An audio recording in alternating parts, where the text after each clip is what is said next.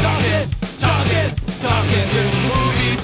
Talking, talking, talking during movies. Talking, talking, talking during movies. Talking, talking, talking during movies. So tell me shut up, I do what I want, I talk what I want. Oh yeah! Tell me shut up, I do what I want, I talk what I want.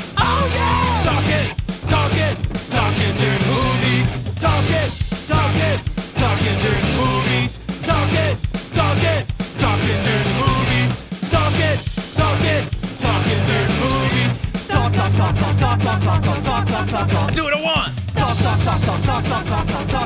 I do what I want. I do what I want. I do what I want.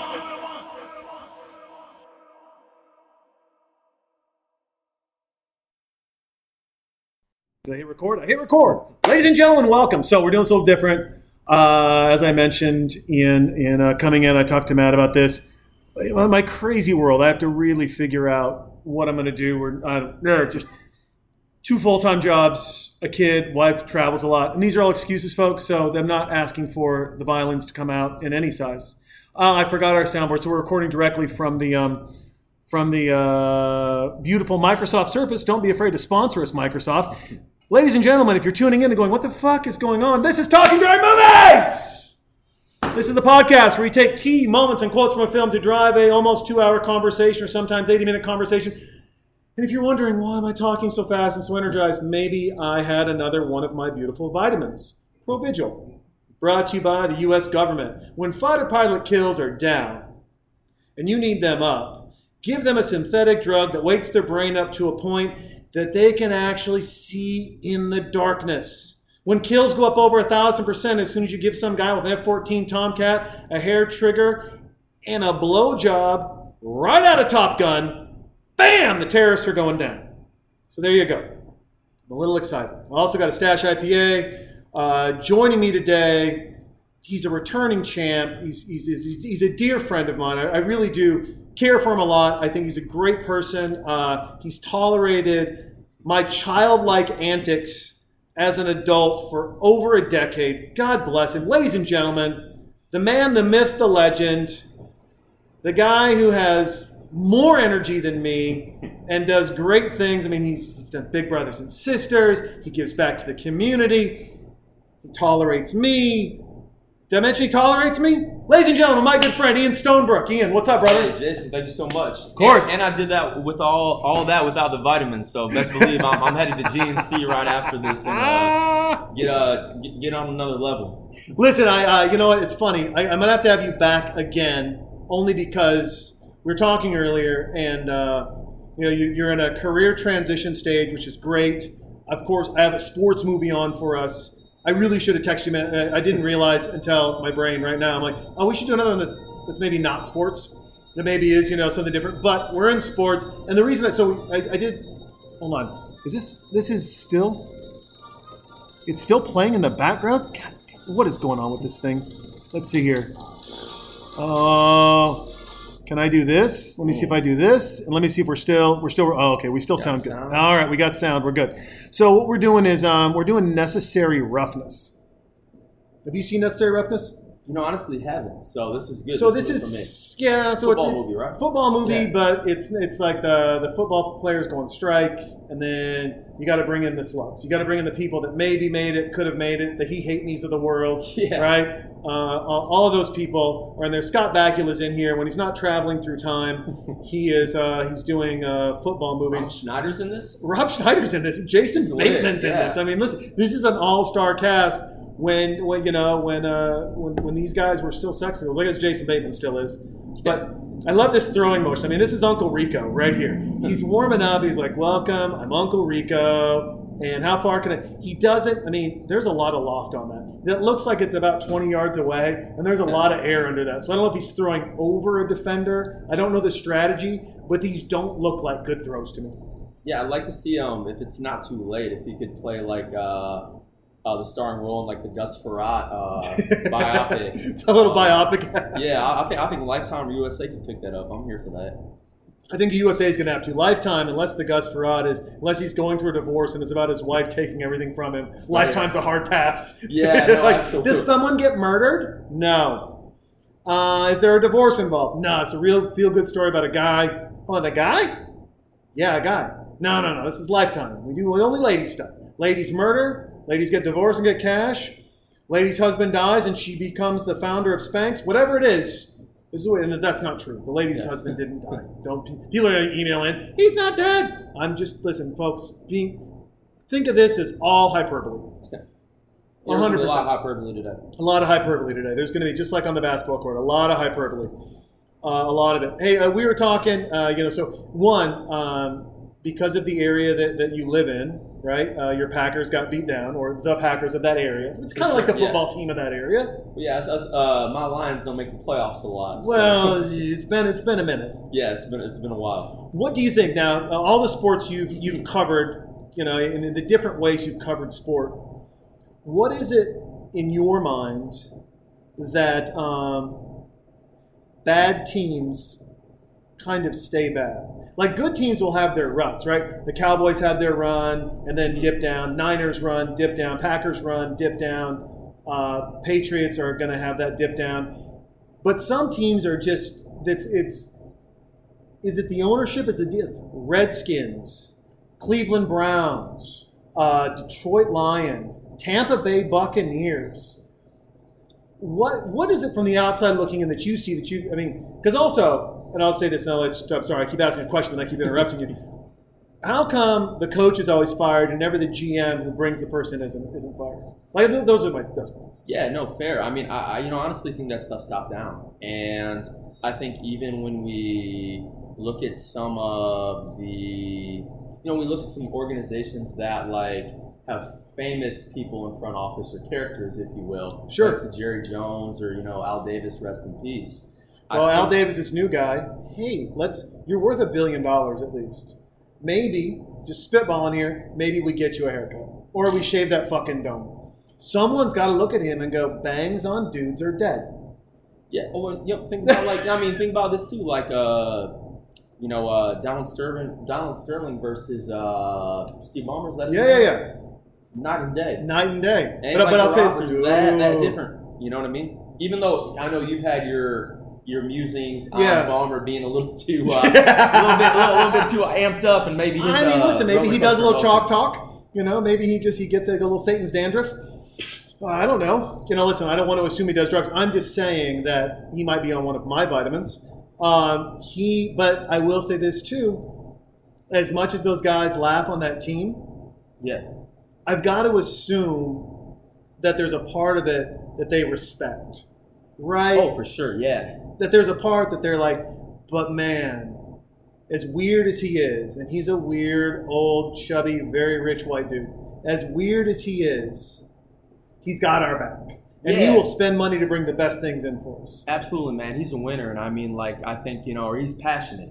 Yeah. and he's passionate about the people and not just himself. You know, I mean, I think when we mentioned some of the other guys, um, it's almost more like how the Cowboys reflect on Jerry Jones. And then you know what I mean? Like I was, you know, I was just thinking that. Yeah. Do you think when you get that contract from Jerry Jones, and let's say he writes you a hundred million dollar contract, and you have a bad game, do you think he comes down?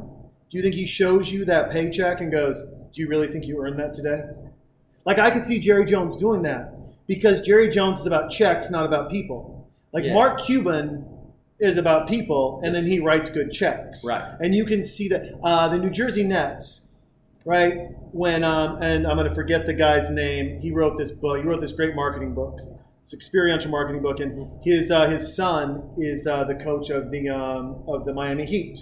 Spolstra. Spoelstra? Oh, yeah. yeah, So yeah. Spoelstra's dad is considered in sports marketing the best sports marketer in the world. Like there's nobody better than him.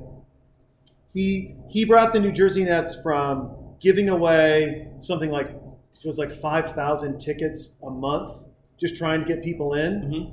to their items, robes, towels, soap, conditioner, everything, were the most stolen things in the NBA from a guest locker room than any other locker room in the NBA Wow. and he decided that they were no longer a basketball team. They were entertainment. They were live entertainment. What era is this? Uh, this is right before they got bought by that billionaire. This is when they were bad. So this is like Jason Kidd or like Deron Williams? Deron Williams. Okay, gotcha. Before that, though, he was at Portland Okay. with Clyde.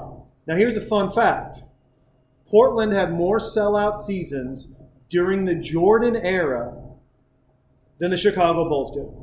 Fuck. I mean, that's That's marketing.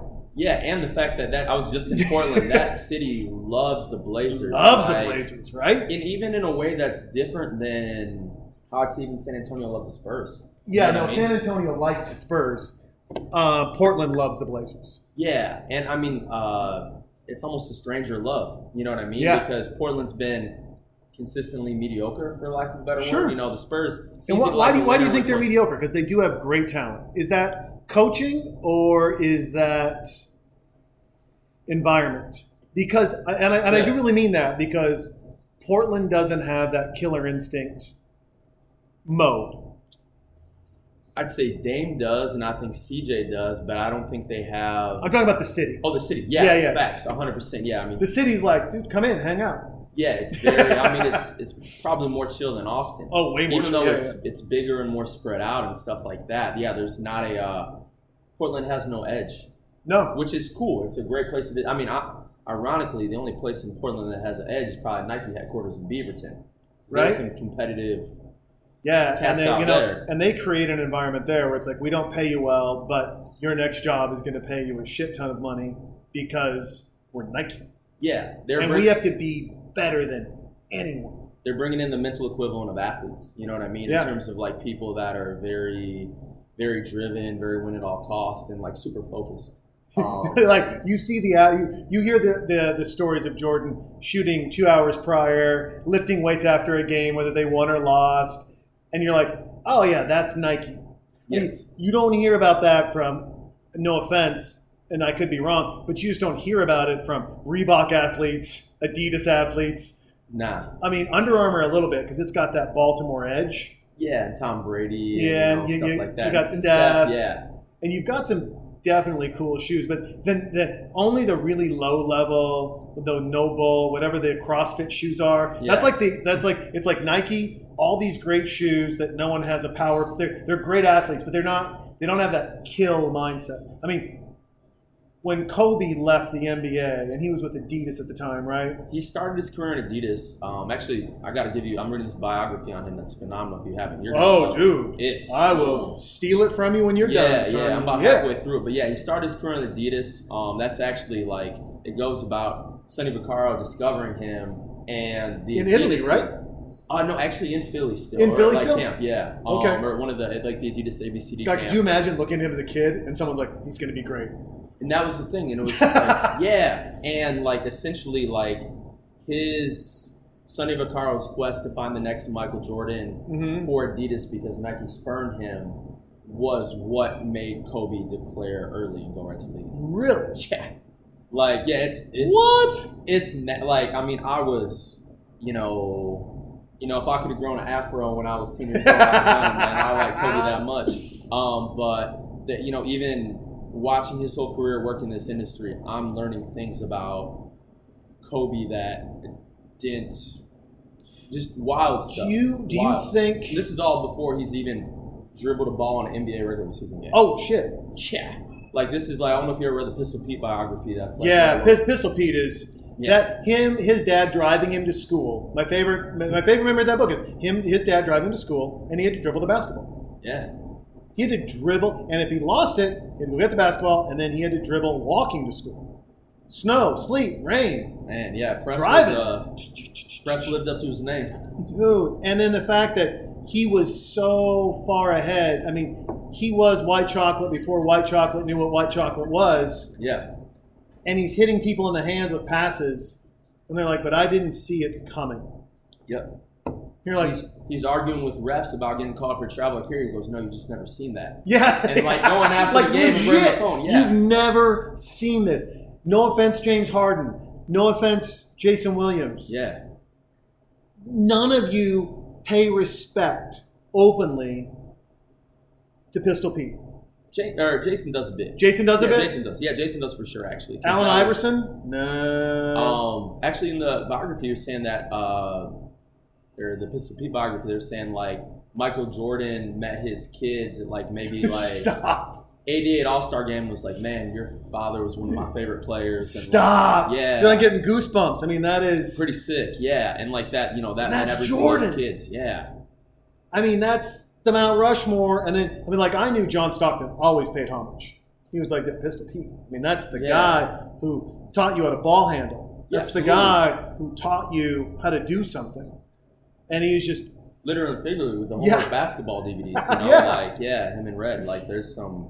I mean, I guess VHS at that time, but yeah, he was just the best. Yeah, and I mean it's it's still all checks out. It's not like yo these skills are dated or you can't apply them to the game today.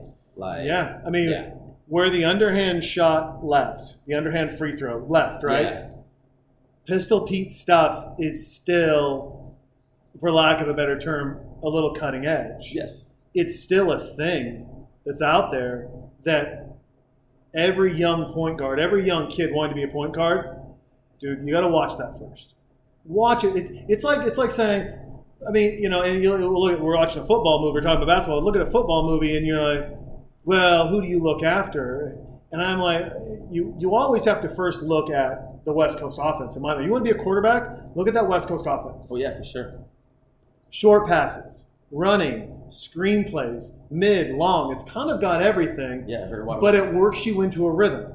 Handoff, screen, short pass, flank, da da da da. The first 20, 25 plays are scripted. It's just how it is to understand the defense. And you might be down 14 0 on the 23rd play and go, we're going to go for it all here. And it's like, no, you're not. Gonna keep yeah, stick with the Here we go. Stay the course. Mhm. The math proves right. This shakes out. This works. And, you know, I, I tell people, like, dude, you want to be a great quarterback? Of course, you got to look at the Tom Brady's world. You got to look at the Joe Montanas of the world. You've, you've got to look at, especially as the game changes and people all around become more athletic, right? Not only do you have to look at the, the Culpeppers of the world and the Cunninghams of the Mhm. world, but if you want to be a quarterback, you might also want to take an hour out of every day and watch every fucking great middle linebacker. Watch the Oh, Ray yeah. Lewises. You want to get better? Stop mimicking someone they've watched a hundred times and start seeing how that person sees the world differently. Yeah, and what they haven't seen yet. Exactly. Yeah, absolutely. Exactly. You know, you get too many people that come out and they're like, I'm going to do it just like this person. Well, you can't. They've already been game plan for, Yeah. and they're already them. So good luck in that. Yeah, they're, they're them. They've game planned, and they're evolving their game, and you're evolving your game based on old principles. You're not looking saying, "I need to get this move so I can create the next move." I mean, I will give it up. I think like, I'm not a Harden fan. yeah, Every year, that guy comes out with a certain a step back that looks like a travel and knocks the ball down. Every year, he's got something different. yes, every year. It's impressive. That you can hate the Patriots all you want. They game plan for everything. They're Jim Harbaugh and the Baltimore Ravens, they just they game plan not for you, they game plan for them. My, my, my boss says this best. Set standards, not goals. Mm. People who follow set goals. I want to be like that. You want to follow? Fucking fantastic. set goals based on other people's accomplishments. Good for you yeah, or set standards.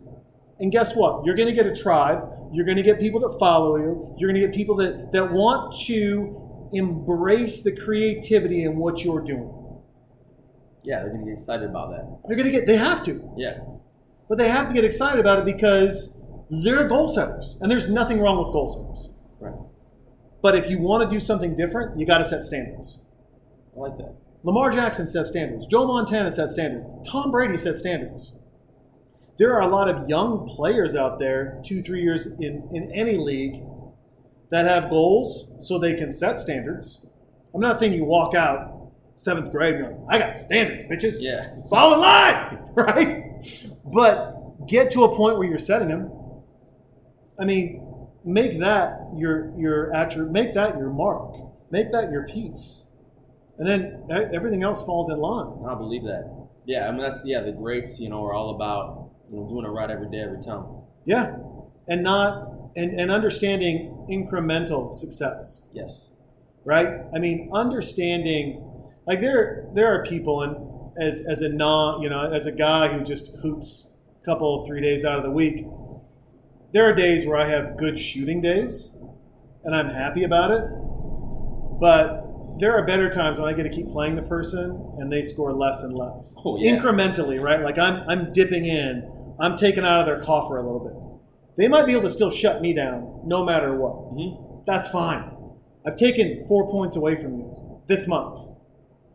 Two shots you would have done on me, and now I'm taking away. Where's the spreadsheet, man? I want, I want to see, I want to see what I look like on that. No, it, it's funny because No. it's like it's like I look at certain guys, and I know that if, if I stand away where I cut off their left, and I make them just go right, I make them go to the center of the lane, I make them go right, and they shoot from behind their head or a little bit in front of their head, top. I can let them beat me and still block their shot, or I can confuse, or I can I, if I square them up, they can go left or right. If I force them to one direction, just one, I've, I've instantly created better odds for myself. Yeah, and I mean that's the definition of incremental success. It's not like you just did, you know, 100 push-ups or something. You literally just changed your footing. Yeah. Like you just shifted your feet. Shifted Like, my footing and hips. yeah, it does. It, yeah, exactly. It doesn't even mean you moved your feet after that. You're just Yeah. like, oh Yeah. yeah, 100. percent I stand up and I, I see I see Jared coming down. He's a great athlete. He's a much better basketball player than me, and I make him drive to the middle every time.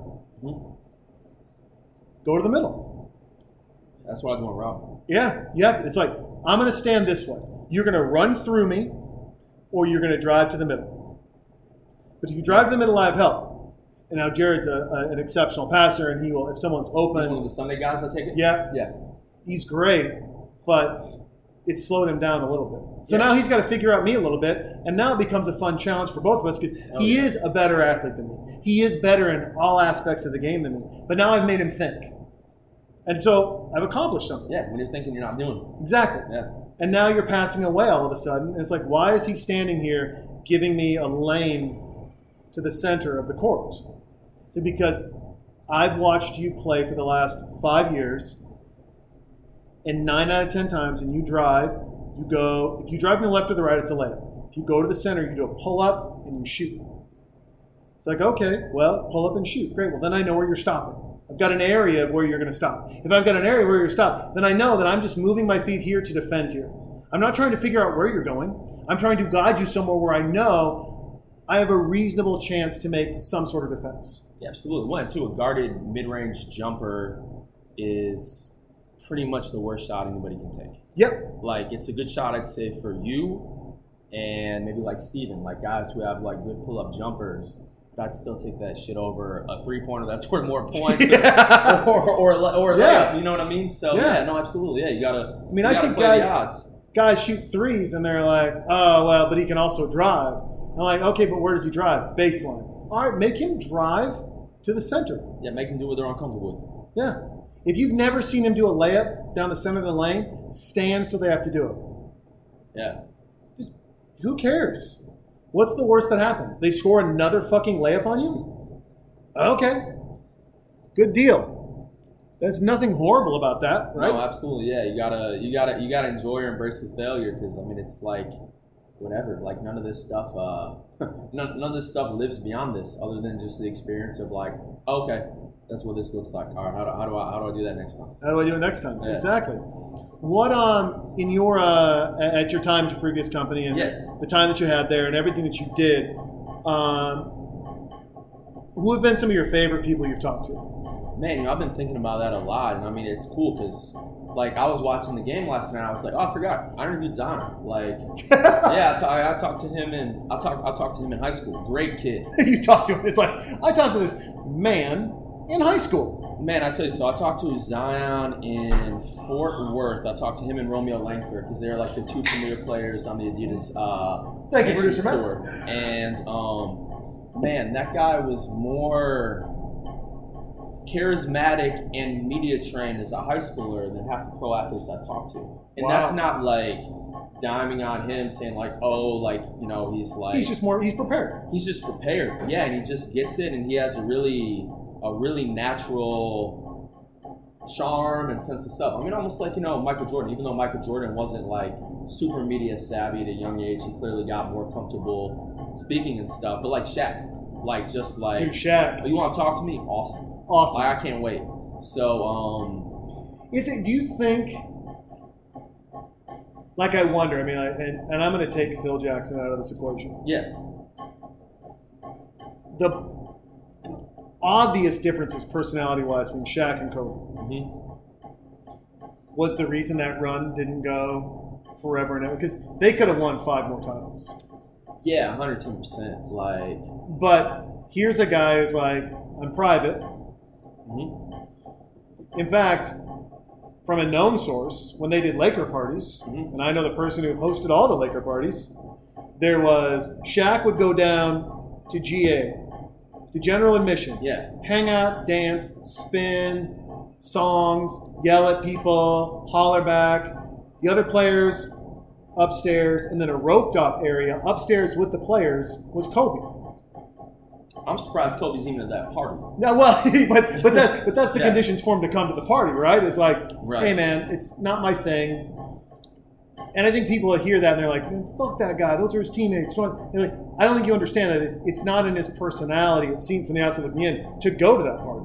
Yeah, So it's like if I'm if I have to be here, if my agent or whoever's making me come to these fucking after parties or one a month or whatever it is, yeah, no, give me my fucking space. Like I don't want to be here.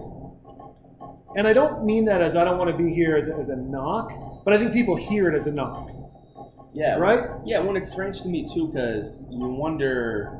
I think Kobe always kind of gets the blame for that relationship because he's a much more closed off person. He's just uh, more aggressive mentally, and I definitely hear that. And the more I read, it, it seems like that. But at the same time, too, I gotta wonder. Um, man, I love Shaq to death, but that cat's always came at anybody that's um, been somebody that would share his spotlight or be in a similar vein. Yeah. Always. And eventually, like, obviously, like, him and Chuck, like, have a good thing and a good chemistry now. And, like, But at the beginning, come on. the beginning, yeah, the beginning, or I mean, even, like, the Dwight stuff, or even, like, you know, every other, you know, star, there was at least, you know, kind of jabs, you know, Penny, you know, Nash. Even sometimes, you know, like, him and Flash are cool. Who was like, who was the other kid that he took jabs at? Magic, great three point shooter, who shit the bed. They were up. Nick Anderson? Nick Anderson, Or Dennis Scott? One of the two. Dennis Scott. Dennis Scott, okay, yeah. Dennis Scott, who he shot. He threw some jabs out for them losing that series. They were boys. Yeah. And, you know, one of the things that I was It, interesting. real, real quick, I, Yeah. I, I, guess I, I think this is important to the to the Shaq thing. I want to ask in this is how much of that is personality Mhm. of just him being him, and how much of that is his weird way of the same way like Kobe never forgets a score. Yeah. Shaq's like, hey man, I love you. You're fucking shit in the fourth quarter. No one should give you the ball. And you're like, well, you just said you love me. I'm like, like it's so confusing Like with Shaq. up, yeah. Whereas with Kobe, it's like that motherfucker just doesn't like me. And it's the same thing every time. It's every t- it's consistent. Yeah. It's sure. consistent. Like, can you beat me? Can you? Yeah. No. Shut the fuck up. Go work harder. Yeah. I'm here before you, and I beat you every day. How come you're not here before me? Yeah, that MJ stuff, yeah. That MJ. Whereas Shaq's like, we should go out and get dinner. And then TMZ catches him outside eating dinner. He's like, well, I have to feed him because who's going to pay this motherfucker after he shot so horribly we lost the NBA Finals? Yeah. Right? Yeah, I mean, yeah, I think that one of the things that was interesting to me is like, um, so apparently, like when Kobe was in high school and in Philly, like that was there's all types of odd layers, but like Kobe, other than like being 100% hoop obsessed, like was into rap. Like he rapped and like had like a rap crew and rap battles. Really? Yeah, and I mean, like when he did this stuff, like with like Tyra Banks or like Brian McKnight or rapping in Italian, like it just kind of seemed like, yo, this is just like uh, kind of like kid, you know, they're trying to turn into a pop star, you know, which like made sense. But I'm like, how can him and Shaq not have bonded over rap? You know what I Oh, mean? I Like- can- oh, I like can- to have something like just outside of basketball or like semi-competitive, semi-friendly. Like, Because I don't, because I don't think Kobe's semi-competitive. I don't think he's semi-friendly. yeah, well, cool, yeah, that, just- that- yeah, that, that that just about. I don't think he's either one of those. And once again, I don't think it's a bad thing. But also, I think Kobe is trying to do what Jordan couldn't do, what every superstar couldn't do. The guy is speaking in foreign languages to foreign players sitting courtside all around the league. All around the league, he's like, oh, this guy speaks X, Y, and Z. Got it.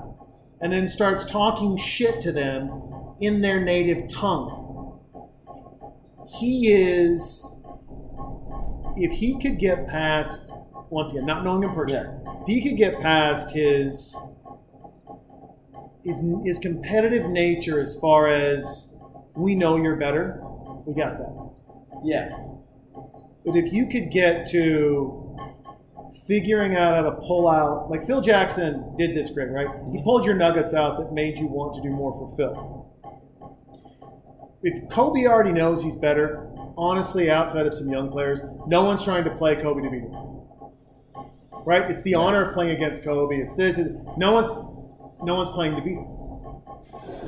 Well, if no one's playing to beat you, then you're not growing outside of your own drive, right? Mm-hmm. So take that into business. If everyone, if no one's playing to beat you, then who's your competition? Well, now you're just trying to find a competition versus bringing people around you, pulling their nuggets out Yeah. to where they're the best. It might not be your best, like their best, maybe showing up at different times, maybe whatever it is. But acclimating to other people's bests is not what I have the best, I am the best in the world mindset does. Yeah, absolutely. Yeah. Well, that's the thing. Like he was always, and I think that's with him getting into, you know, storytelling books. You know, Sure. Mamba Academy. Uh, you know, coaching the girls. Like he was always. He bought he bought into what a WNBA franchise, didn't he? That would make sense based on the recent quote that's been going everywhere. Yeah. I mean, I, he, like, he thought Diana Taurasi could compete in the NBA. He's Yeah. like, she's ready for the NBA. said Diana Taurasi, Elena Delle Donne, and maybe Maya Moore. I'm not sure.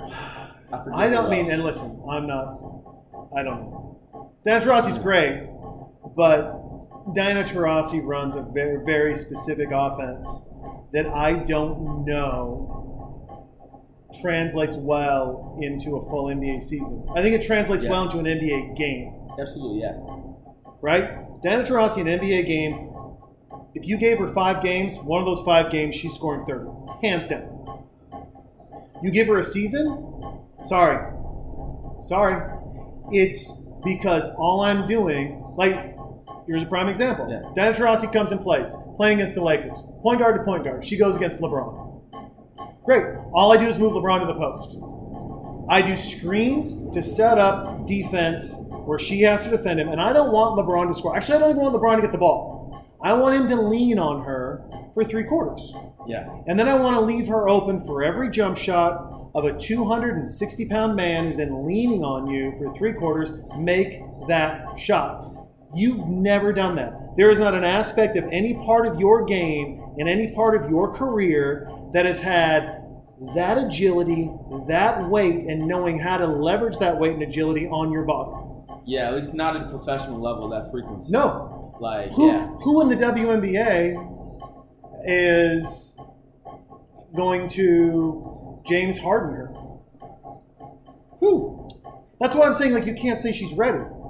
I think she's ready for a game or two. I'm not saying she can't compete, but I don't think she's ready. I think there's a difference between being able to compete a couple of games and being ready. Yeah, well, I, mean, I think there's two truths to it. I think you're right. I think she could like definitely like hang from like a basketball IQ and skill set. Sure. Um, uh, I think Kobe's probably trying to sell something too. yeah, You know what I mean? Like, you know, like that's just like you know to say a very bold statement. Mm-hmm. Um, yeah, I think there's Kobe don't Kobe don't do or say anything he ain't thought about a hundred times. You know what I mean? Like, but I do think I think you're right. Like I think Taurasi from skill set, IQ, and even to some degree from physicality could play point guard in an NBA game and hold her own. But to either if you're playing point guard, let's just look at two LA franchises. You got LeBron leaning on you for 41 games, and Pete Bev, you know, checking Yeah. the full court and Sure. and and all that. And what? Let, let's say. a- and what? Who's your day really off? Is your day off Westbrook? Yeah, fuck. I mean, I mean, who's your day off? day off? off Ja Morant, your day off Luka. Like, Oh, if your day off is Luka, Your day Get the off. fuck out of here. Yeah, your day off's De'Aaron Fox. they- they- I mean, your, your, your day off is the um, the G League cats they got in um, what you gonna call it in uh in Golden State right now. Yeah. Well, that's gonna be Steph and Klay next year. So, and that's not just true for Diana. That's true for Any- anybody looking to play, man or woman. Yeah. You know what I mean? Like it's a very competitive. Any any point guard coming in, Yeah. you might want to look at Luka and be like, "Nah, you know what? I'm gonna change power forward. I mean, yeah, I'm, I'm not even being facetious here. That's what Ben Simmons does. Yeah, He brings the ball up court, and if you know if it's, if it's a big guy on him, take him on a dribble. Small guy, he'll literally bring the ball, you know, all the way up the court, And then then pass. just start, no, or, or even Yeah. start backing down yeah. from like ten feet. Like, He'll either kick it out and go to his position, right, yeah, or he'll instantly start backing down and make you double. hmm I got you got a foot on him, a foot and a half, and you see that wicked turnaround jumper where he's straight up. Him and Luka both do that turnaround where they, they don't fade back. They just they literally it's almost like they're turning into the person, yeah, elevating, and then you see the release, and then you see the defensive hand, and it's Yeah, below the it's like- elbow. yeah. It's like hi, like you can't touch the elbow, foul, right? And they're money free throw shooters. What do you do? And that's and those used to be like Dirk was the anomaly of that hmm and now you've got more and more people coming in. I mean, the Greek Freak coming. You just once again, it's it's not a young man, young woman, anyone. If you physically haven't figured out to evolve your game in a way, then I don't know that you're.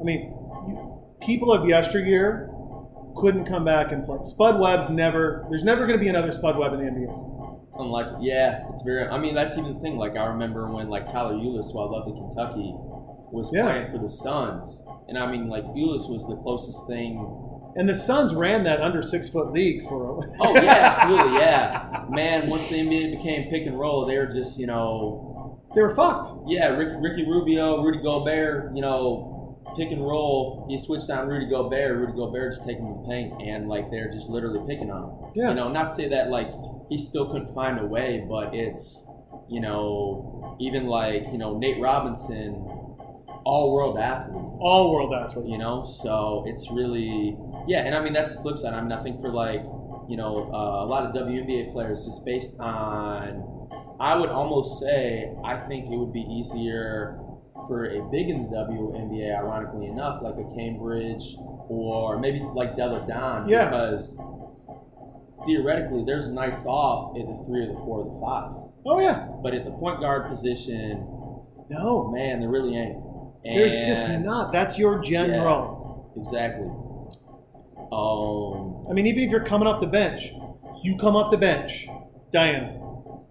Oh, there's Rhonda. true. Although I'll say this: if Don is playing the two guard and she's got to check like KCP, Danny Green, Avery Bradley, I don't know if she could check Dan, Danny Green. I think she- so? Yeah, I think she could chase them around screens. Like I think she's, I think she's savvy enough. I mean, granted, those screens are bigger screens than they were in the WNBA, but Sure. Hey, I'd love to see it. You know what I mean? I, I think it'd be cool. You know, I mean, I think, uh, and I'll say this: I think Adam Silver is forward thinking enough. You give that shit a try. Oh, I think Adam would give it up. You know? I think if, if Adam opened up, but he didn't bullshit it and do you like open up G League and then NBA. If you just open up NBA and he's like, you know what? Listen, WNBA, we are. If he did it two ways, and I really do believe this. Yeah. If he did it two ways. If he if the W, if the NBA subsidized the WNBA to get those women more pay, even matching the pay they get in Europe, which is like four x what they Yeah. get here, right? Just match what they get in Europe, Mhm. and then also open the door and say, by the way, if you want to come over and get on an NBA roster when your season's done, like I, I can't let you take your talents away Yeah. from the WNBA. But if you want to play in the NBA, doors open. Heck yeah, that'd be sick. That would now that would be something, right? And that would leverage the WNBA. So, oh, this is the girl that like, you know, she was the last cut from the Hornets. Yeah. Like, like she gave Malik Mon- Monk, you know, fits in, you know, tryouts. They said It gives them something to talk about For sure, that yeah. matches the 2 Mhm. You can't do the G League.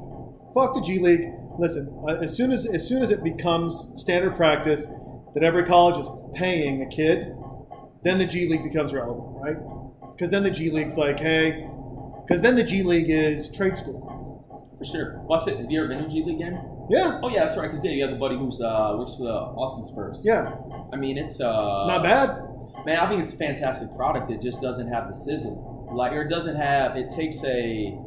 You have to live in the area, know somebody on the team, or love basketball in a really strange way to make the commute to get out there.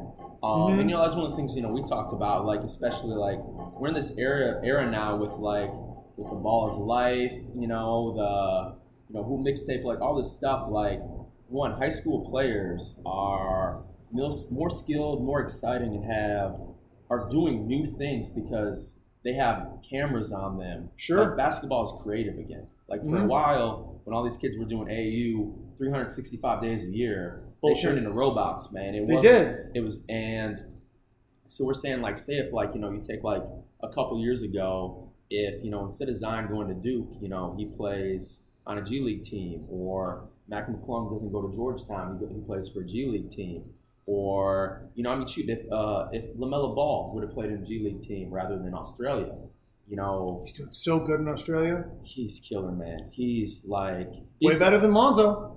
Yeah, I mean just I honestly, Yeah. he, he's got a better shot. He catches in rhythm better. better score no doubt. He's a better scorer. I think he's a better. I think he has a better understanding of the game. Only because also, and let's give credit to Lonzo for this. He saw his brother stumble. Yeah, I mean, right? the youngest brother's almost always the best in any family, just because they have They the get beat up on brothers. the Yeah, most. exactly. Now, all right. So I'm the G League. Mhm. Come to you, Ian. Say, Ian. Obviously, NCAA kicks our ass. Yeah.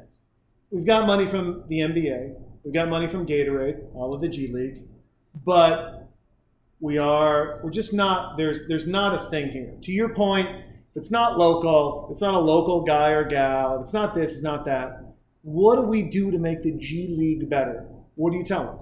I mean, you really gotta like maximize the star power and the following of these high schoolers that would forego college to play in the G League. Like, Okay. if you're like, say, like I say, Now, what and and what brings the draw of the G League better than looking at once again at, at a ball kid, right? Yeah, playing over in Australia, gets lots of love, international love, gets to travel the world, you know, gets paid, sponsorship deals. And then there's the G League, which almost seems like is, no offense to the G League, it's a high school equivalent, equivalency exam. It's like, did you get your GED? That's what you're saying. Yeah, no. Well, I mean, I think that's a tough thing because when you look at like, let's say Lamelo Ball. Yeah. So the markets where there's enough of an appetite for basketball or buying power, are the same ones that the pro franchise eclipsed it so much that it makes it tough. So say this: so say Lamelo Ball stays local. He plays for. I'm blanking the name of the Lake. You might. What's the Lakers G League team? Do you know? Shit, I have no idea. It's tough. So like if Lamelo Ball. they play in Long Beach, though, don't they? I think they do, yeah. Oh yeah. I wonder if they put the convention center there. They do. where Oh nice. Um. So, which honestly I think is a good thing because if he's in LA, I mean shit. The Lakers have made the Clippers look like a G League team just on fan base. Like I was when I went to uh You can still get Clipper. With all the talent the Clippers have, you can still get Clipper tickets anytime you want. and their Laker core, they home game? player- Man, when I was Get the fuck out of here. Bro, so when I went to um, what you call it, um, I got to see Team USA play uh Spain in an exhibition game Oh, shit. Awesome, totally different, man. I mean, those Spain boys can really go. Being able to hand check, doing all this stuff, like And that even- Euro step they have is long. dude, yeah, man. Like Kemba Walker, tightest handle of the game from the Bronx. You know, been through like they were getting in his craw. Like he looked shakier than usual. So like that was interesting. But one of the things is, so it's in Anaheim, and you know, timeouts. You know, they're going through the you Sure. know kids dancing. I shit you not. Kids, young people, like kids Harper's age, are getting booed worse wearing Clippers jerseys than kids wearing Celtics jerseys. Stop. I shit you not, man. And, And that rivalry with the Celtics is 50 years old, 40 years old. Yeah, much, and it's actually a rivalry. Yeah, it's a You what I legit mean? Like, rivalry. we- I mean, that came down to NBA Finals. Legit. No offense to the Clippers. When was the last? I mean, they're still not legit to me because they haven't won anything. Fair.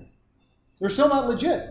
Yeah, and I, yeah, they haven't even maybe what one conference finals in the last Hundred years ever. Yeah, yeah, yeah I exactly. Yeah. I don't even know if they got to the conference finals. No, they didn't because they uh, they won to get to the conference finals and they lost. They've never been in, in an NBA For championship. sure, yeah. I guess what I'm getting at is so say Lamelo, if you're Lamelo Ball and you didn't do the overseas thing and you have your eligibility, Sure. and you can either go to UCLA, Yep. USC, which would be sick, yeah, but not get any they're money. to pay you. Yeah, Uh, you're gonna well, I mean, that one mom went to yeah. jail, but she would have paid you. Yeah, exactly. Yeah, yeah, yeah. Stay in the full house suite. Um, That's right.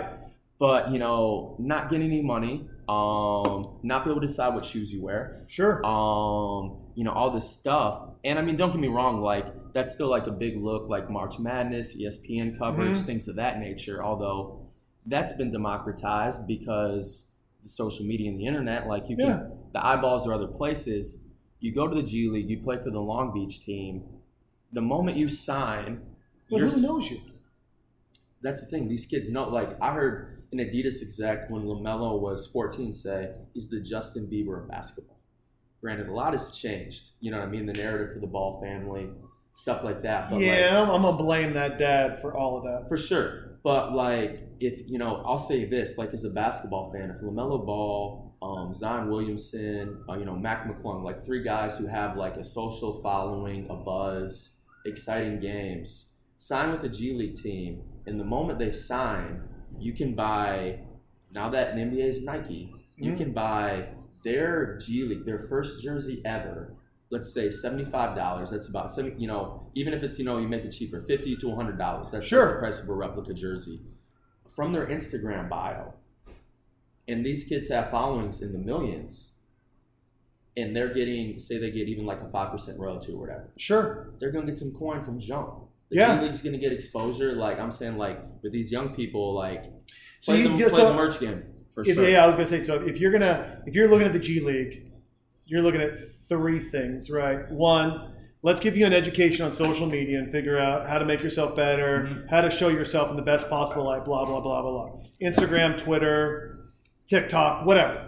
Let's let's let's give you for the G League for each team a social media manager that, that you get it. That, let's say there's 30 players on the bench on the team, right? You get your star players that you meet once a week. Your lower people you meet once a month. You're like, hey, you guys, build this up, do this following, blah blah blah blah. I'm going to report your metrics to every one of our sponsors that sponsor the LA team or this or that or the other. Producer Matt, look at this guy, man, coming in strong. oh, appreciate it, man. Thank you. Yeah, I'll do one more. Could I, could I do another one as well, sir? Absolutely. I'm so thirsty today.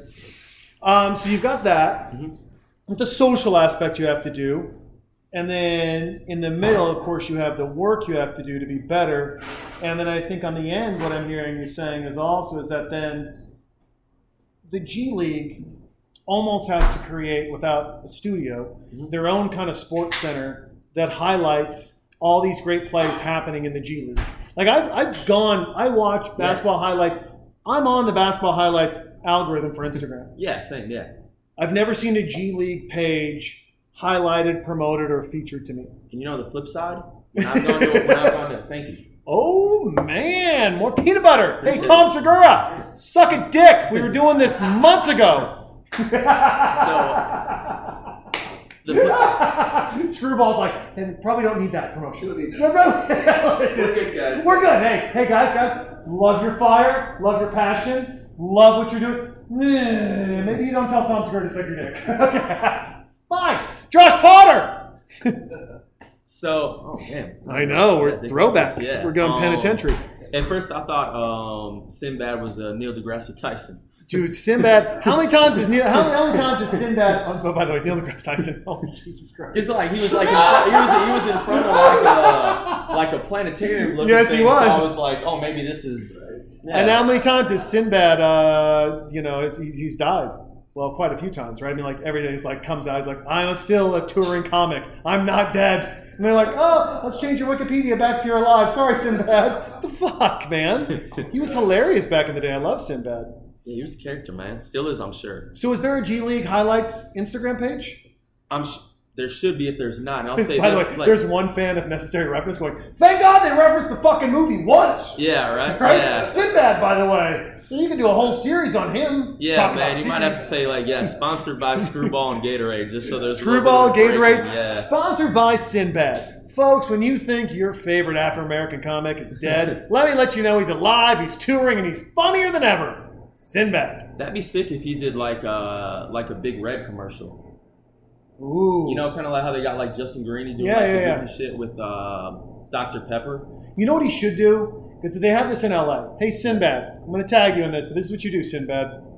This is what he does. Everyone's been talking about his death. Any comic who's had their their death publicized and they haven't died more than twice, you do this. You do a comedy tour, which you only perform in cemeteries. Oh yeah, you like motherfuckers think I'm dead? Bam! Here. Man, and like if you had it like sponsored by like a life insurance company Yep. or like something like that, that'd be sick. Get in there. And then it's like all the life insurance company asks is what? Is an email address from you? A legit email address in your name. You do that. They've got what a thousand people show up for a show. Tickets are twenty bucks.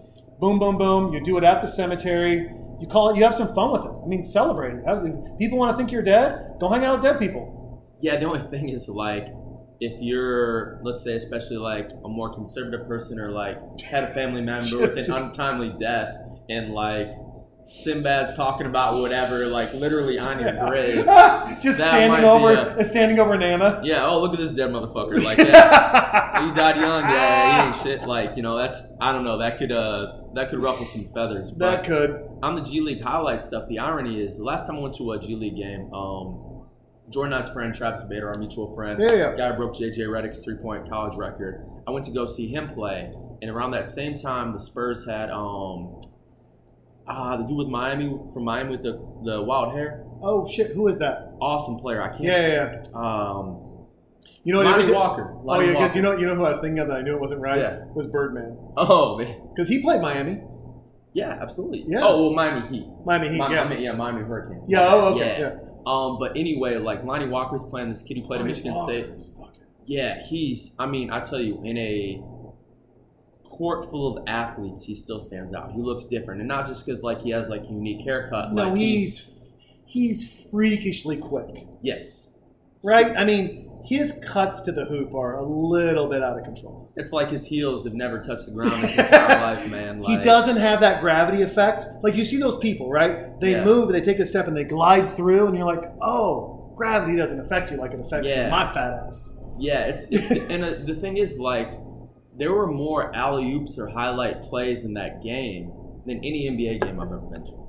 Really? Yes, it's a. I would say the G League is high school access, college speed, and NBA talent. Like it's very, it's an explosive game. Like it's fast paced. It's not like it's not a bunch of like, you know, guys our age who are like, "Fuck, I'm just trying to get back to the NBA," or "I Yeah. hate being here." It's a bunch of kids who are hungry, who are young, and like it's cool. So Where in your mind?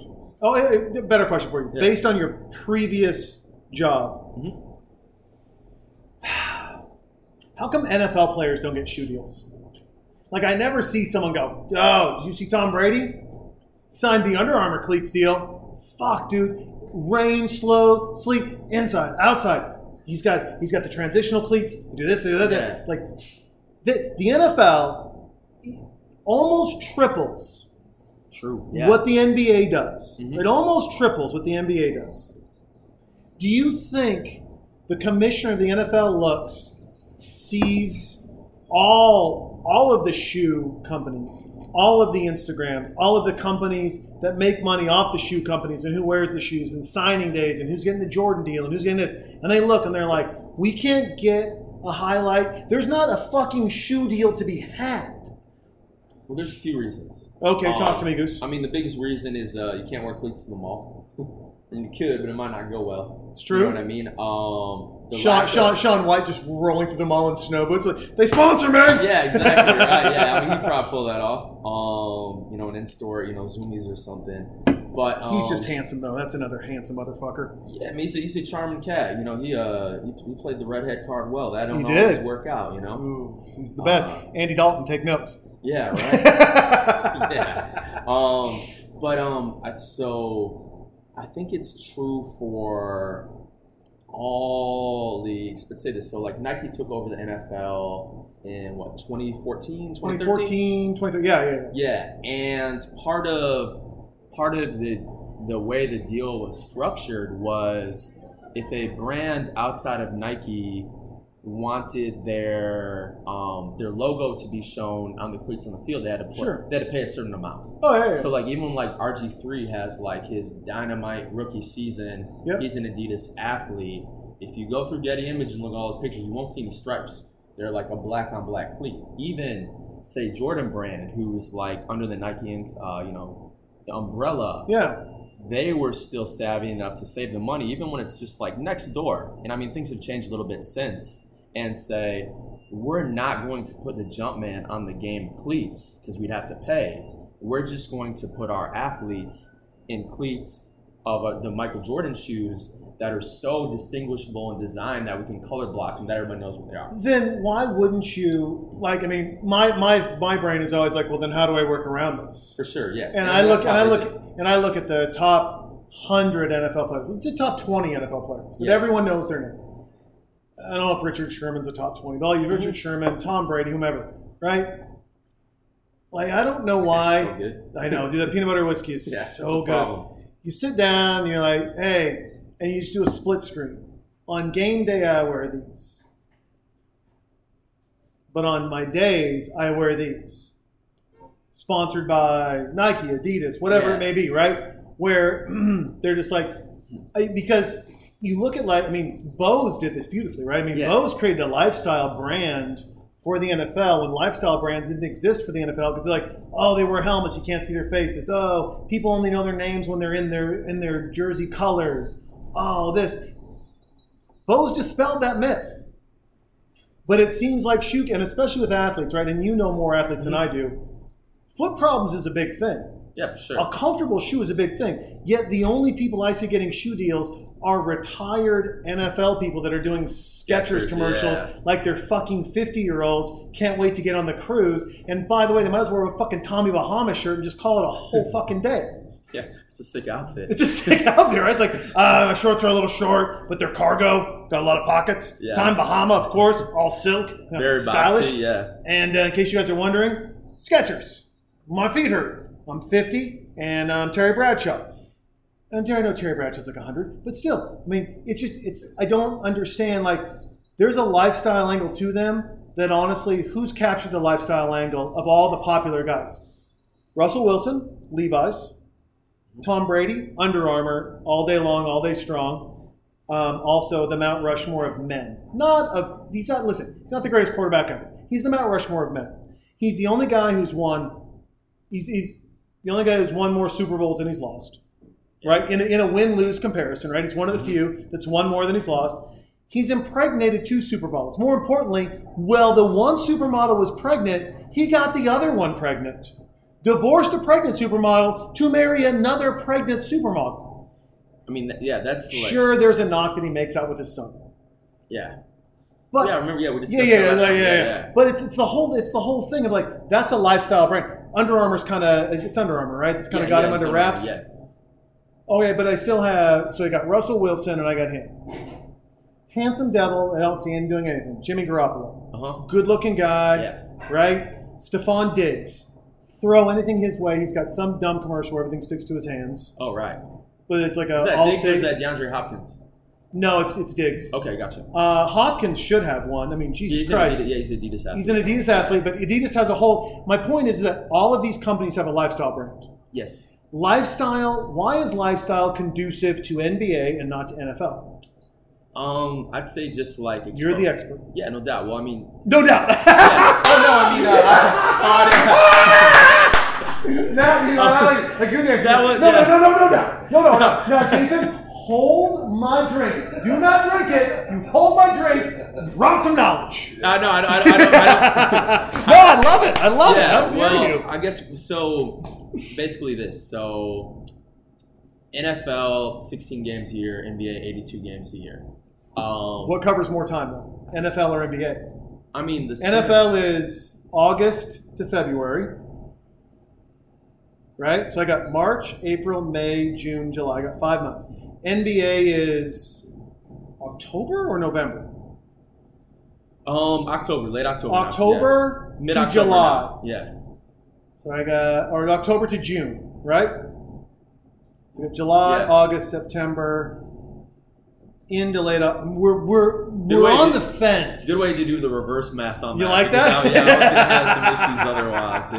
Yeah. I got to do my hand. For those of you who can't see, that's all of you. Uh, I counted with my fingers because I'm an idiot. Uh, so we almost have the same time period. Mm-hmm. The NFL has way more money behind it. True. But I'll say this: you so NBA player, you see their face, you see their feet, eighty-two times a year, um, on and off the court, and you always see their face and you always see their feet. And the NBA has been really savvy in terms of leaning into, yo, the tunnel is a fashion show. So like the lifestyle eyeball is there on ESPN, on Instagram, all this stuff. I watched LeBron James go into that New York Knicks game, and I was just like, "Well, I mean, someone hit a kaleidoscope. Yeah, absolutely. I mean, that motherfucker walked. Listen, and also, he can pull it off. When you are in shape and you are famous, and you want to create a look, Cam Newton, Mhm. LeBron James, anyone can do that because they are who they are, right. right? And the Cam Newton's another one. I mean, that motherfucker gets free hats from the number one hat company in the world, Yeah. but the hat company promoted it, not him. Hat company's like, by the way, those are our hats. And SportsCenter did a profile his on hats. on Yeah. those hats. Uh, big big feet, big giant. The the custom dress shoe company in Portland, Oregon, that every NBA player gets their dress shoes from. They're size 12 and above. Oh yeah. hmm Oddballs. Is it Oddballs? Is that, I think it's Oddballs. I used to drink there. We Okay. used to do a thing in Portland we'd, uh, every St. Patrick's Day, O'Brien's to Oblivion. We'd start Yeah. O'Brien's and we'd bar crawl 15 bars in 12 hours, 30 drinks. Yeah. Not good for your health. We'd stop by Oddballs. We'd go in there. We'd hang out. In fact, hold on. Let's think. So he is in school. So Father John is in school. God bless him. Yeah. Oh yeah. Yeah. Um, him, yeah. He he played professional basketball in a lot of places, but he also uh, he played in Portland. He played with um, with um, Stoudemire. Oh, Damon Stoudemire. Yeah, he would. Um, we're, hey hey folks, in case you're wondering what's going on, calling Father John. We're going to see if he answers because we're going to ask him about what the name of the shoe place is. You got to figure this stuff out in real time because I'll forget in post production. I don't edit the podcast, but I put stuff on and then I try to add notes. Handsome devil. Oh, hey, buddy, what's happening? Hey, you're on the podcast right now. Uh, oh, okay. I'm, I'm here with my buddy Ian. Uh, What's up, John? Ian is a baller, shot caller, and tolerates me on the basketball court. Hey, um, we're talking about the NBA versus NFL and how NBA really embraced lifestyle and NFL doesn't embrace lifestyle. And one of my favorite spots where I used to go drink, where you used to buy shoes in Portland, Oregon. What was that place called? Oddball shoes. Oddball. I Bingo. got it right. John, I was questioning my. I don't know why I question myself. When I've when I've had some mad honey in the morning, and then a couple of Provigils. I don't know why I question my brain. I don't know why I should question my brain.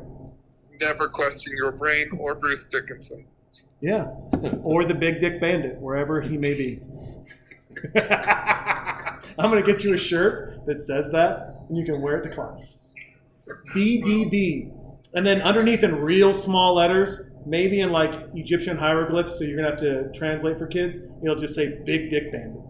Oh man, Oh, I love it. that's trouble. It is, well, it's Those daddy issues coming over. nice. All right, hey, listen, we're gonna get on with um. We're by the way, all we've taught, we're watching Necessary Roughness. Ian and I are. I like. Oh no, hold on, you're not gonna like this part. Uh, Producer Matt is the best. We're drinking. Um, we're hey, how are you? Hi, you want to come in? Hi, that's the that's the guy you need to talk to. Sorry, we're doing a podcast. Um, so we're doing uh, we're doing necessary roughness, and all Ian and I have talked about the whole time is basketball. I say well done. I say well done. all it does is prove my point that basketball is a lifestyle sport you can talk about, and football is is a sport that you you engage in, but you're literally engaged for 12 hours on a Sunday, and then you're disengaged Yes. Unless you're just like a super fan, unless you're a super fan. and if you're a Or super fan, you're football geek. You're a super fan, you're buying hoodies and t-shirts, now I'm buying shoes. It's true, but also, and, and hey, John, I'll ask you this, and then I'm going to hang up with you. But I'm going to ask you, Kathy, or showing an upside down version of Kathy Ireland. Remember when she was hot? Still is. She just sells weird shit on Groupon. Um, why is it that the NBA has? Why is it that the NFL doesn't have lifestyle shoe brands for their top 20 people? Uh, yeah, they're and they're really weird with their shoes. Like you can't custom. Like I remember Marshawn Lynch used to get fined for having gold bottoms of his shoes. It's like why? What do you care? Um, yeah, because the, I think the NFL they make so much money in other areas that they just don't care. Like they just they've never needed to. Yeah. Where the NBA, you know, you don't have as many people going to a game. You've got to find other ways to make money. So you got you got to diversify a little bit more. The NFL has just been so profitable; they haven't cared. John, uh, one, one last thing. Do you consider yourself the Sinbad of Utah? I mean, that's high praise. I am I am naturally a humble man. Um, Are you more the Are you more the John Holmes of Utah, or is that like next year? next year. this year's Sinbad. I'll take it. Nice. Well, listen, Kathy Ireland and her great high waisted shorts say hello. And um, yeah, brother, we will. Uh, listen, man, I love you. I'll talk to you soon. Okay. I love you too. All right. Bye. Bye. So one of the funny things is, and uh, a hard transition, but I want to make this transition because I feel like I owe an apology to some people. Not an apology. You guys did something wrong. You didn't know you did it wrong. Stand-up comic used to live here, lives in LA now. Stand-up comic who came here lives in LA. Stand-up comic who lived in Houston, who's out in LA. I've, I've been very fortunate to talk to. I literally have very very funny people on this podcast Yeah. that, that make me seem like a person who's playing checkers when when they're when they're playing 3D chess with with the Matrix, right, and, hanging out. But it's funny because I was I was joking around. I, um, Doug Mellard, who just did Fart Safari 2, I want to say, we're texting back and forth, right? And we're, we're goofing off, and it's just, it's, it's so funny because I, you know, at first I'm like, hey, Doug. I'm sending him stuff. He's like, oh, dude, uh, thanks for the Instagram. Like, I forward him Instagram stuff. He's like, thanks. I'm in LAX. It's not loading. Now, a normal person goes, oh, well, that sucks. But I'm like, oh, I have Doug's cell phone number. So then I shoot him a video and send it to him, knowing that video that nothing's loading at LAX. Oh, fair. Yeah. But I still text him the video. My friend Lori Siegel, she was on CNN. She was the head of technology for CNN. She's amazing. She's got her own company, Dot Dot Media. She's epically smart. She understands technology and knows how to question people in a way that is, uh, I mean, it's Joe Rogan esque the way she can run an interview. The fact that her podcast is only like an hour long frustrates the shit out of me because it could be more. seven hours long Yeah. because the way she dissects. Jesse May Pelusa, traveling comic, does amazing stuff. I have their cell phone numbers. Probably shouldn't. They're busy, legitimate artists. Two artists and and I mean an information giver that is above reproach. And I will text them once a week. Hey, how video text? Like Lori turned me on this, and I, I want your insights on this. I, actually, so these crazy people are like, oh, no, no, no, we, we do this thing, and they respond back because they're idiots, which empowers me to talk to them more For sure. I've been there. um, but Lori had this beautiful thing. Dot Dot Media, uh, Lori Siegel, First Contact. You guys check it out. It's it's, it's my my new favorite podcast. I listen to Rogan first. I listen to that second. In, in case you guys are wondering, I listen to this tenth. I always listen to the podcast, but you know, bad noise, background, everything, me forgetting shit. Eh, Listen, still love this podcast. But Lori is, uh, she does this thing. She's like, oh, you know, text messaging has this weird thing. She interviews a CEO, and he's like, oh, well, I do voice or video. So I reach out to Lori on the perfect day. Like, I don't know how sometimes you're like, you're throwing darts and it hit, the time's perfect. yes. She had just gotten a bad review on her podcast, which I love. And I sent her a video message where I'm recording myself saying, "Hey, this is what I love. So I love it. We coming to South by. We should hang out. Da da da da. We do this whole thing." Doug Mellard. I'm listening to his podcast. He can't upload videos that I'm sending him to Instagram. And his grandma passed away. And I'm like, Jesus Christ, your grandma, dude. I'm just listening to this now. I'm a couple days behind your podcast. It's- I'm so sorry. Now, mind you, obviously not the best interviewer because I've been talking for the last three minutes asking a question.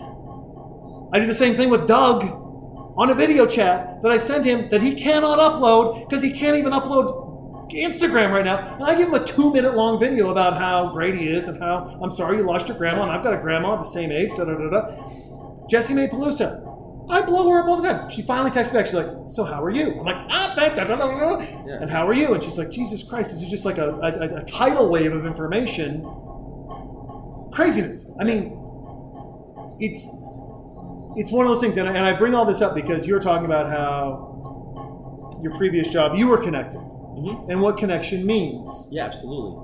and in a position where you can almost literally vault someone up a little bit. You can give them a little push. Mhm. Like if you're under the hoop, right? You can put your hands down. They can step up. They can dunk the ball now. What does that pressure feel like when an up and comer who maybe you've profiled for your previous, done, done some stuff for, Yeah. talked to, is got your cell phone and they're texting you and they're just like, "Hey, by the way, I'm wearing felt shoes tonight." And you're like, "Okay." Like, "No, I'm sending you a picture," and you're like, "Great." Maybe I could see it here, and you're like, "Well, it's taken from your phone, and we have a standard." Yeah. How, how do you deal with that? How did you deal with that pressure of famous people coming to you to become more famous based on the platform that you worked for? Oh yeah, great question. I mean, that's something that I definitely. Um, Probably could have shortened that up, right? man, I know it's, it's leading, man. I, I didn't know. I didn't know it was gonna go that way. You know, I mean, that's something that, um, you know, honestly, I was blessed where I got some, especially from like one of my other, like my other, you know, former boss, Allison. You know, there was an artist that I used to do a lot of work with that they felt was trying to kind of use the platform to do a little too much. And Did you introduce that artist at uh, South by Southwest? Uh no, he was never on one of our like showcases or anything of that. Oh, so that are that's different. Yeah, so like you know, I don't want to throw anyone under the bus. That's why. Yeah, listen, yeah, guys, worries, yeah. I'm being vague sometimes because I have insider baseball that you guys don't get or have, and it's it's. I never want to accidentally throw someone under the bus. It's not like this is a big platform, but nonetheless, no one needs shade where no shade is not given. For Correct? sure. Yeah, no, absolutely. Yeah. And I mean, for me, it was one of those things where I always kind of just used my gut as a fan. I was like, yo, if I really believe in this person and they're doing stuff to like help us out, Sure. I'm going to do all I can. And the same, you know, they were able to kind of like sometimes like slap the wrist and say, hey, like, there's this person who's a way bigger artist we've had to say no to. And I know Oh. their relationship. And I was like, oh shit, like, all you had to do was say that. Like, that, like, Yeah, then that sets the that- barometer, yeah, right? that's the barometer. And I mean, you know, the flip side too, you know, artists, managers, you know, yo, can I get on the site? And just kind of putting on them like, you kind of got to do this or be here to get that. You know what I mean? Sure. Like, you know, like, you know, I'm a nice guy. I'll give anybody a chance. But at the same time, too, like, Where's where's the love reciprocated? yeah, or just like, you know, hey, you know, this is a this is a business, so this has got to be something good for us too. Or like, you know, hey, you gotta, you kind of got to get your like, you got to get your own clout up. You know what I mean? Or you got to like, if if you want, if you're say a musician and you want to Mhm. be profiled on Nice Kicks, um. You better be making noise on the music blogs. You know what I mean? Like, Sure. Remember we talked about Jafar Yeah. Jackson. He was going to come for Oh, South yeah, by. yeah. Unfortunately, the Neverland movie came out, was featured at South by, and he was like, hard pass. Yes, yeah, yeah, bad timing. Yeah, absolutely. I do remember that. it was um, like because you're like, hey Jay, is he still coming out? And I was like, huh? And then you sent me the text message. You're like, this movie's featuring at South by. Are you sure he's still? Because we had a whole oh, day Oh, planned with you that, guys. That'd have been somebody else who'd have sent that text. I, no, I you you that. personally sent me. To, you sent me a text. I mean, I remember us talking about it. Yeah, I but then you sent me a I text, know- you're I didn't know that was showing at South by, so I'm just saying I don't. Oh yeah, yeah. No, you said you you else, no yeah. you shot me a text. You're like, hey, Oh yeah, is it still going down? is it still going down? yeah. There's other stuff happening around it. You didn't say specifically like this is showing us something. You're Gotcha, like, yeah. hey, there's all this other stuff happening. Are you sure this is going down? And I was like, shit. I sent it to his manager, and I'm like, hey, my bullshit meter says he's not showing up. And he goes, no, that motherfucker's going to be in Paris with his dad. And I was like, that's fine, As you should. As you should. Get away from that, yeah. Get away from the yeah. nonsense. Get away from the noise. Sure, I'm not mad at you. I'm not mad at all. Hey, question for you.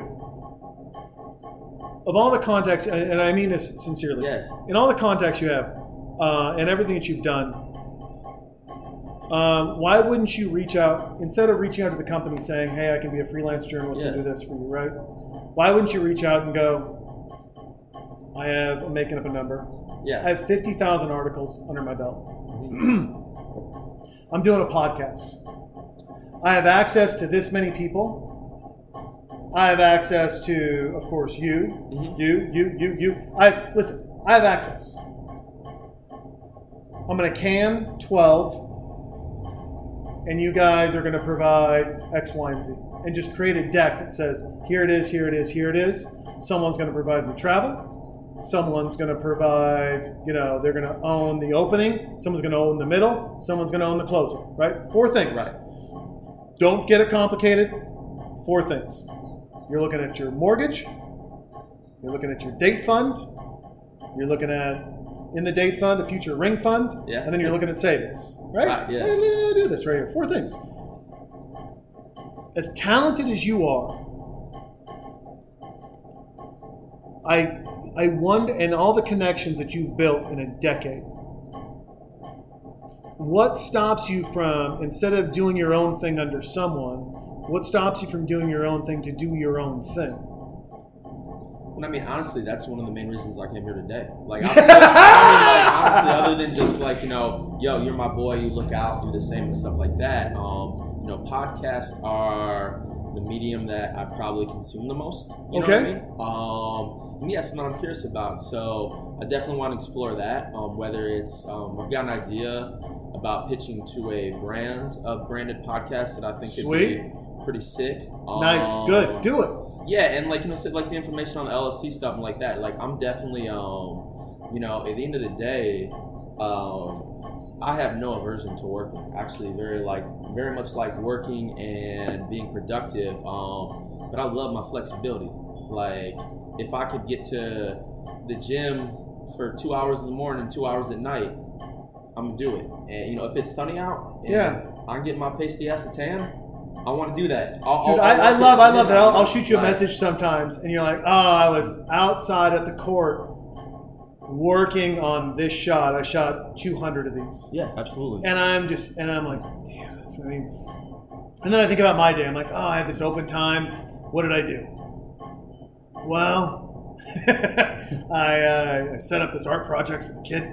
Okay, that was five Yeah. minutes. Yeah, Right? I took the dog for a walk. It was 30 minutes. You know, but it's, I mean, I, I, I look at it and I bring all that because it's not like everyone has different freedoms in the world. For sure. Everyone does.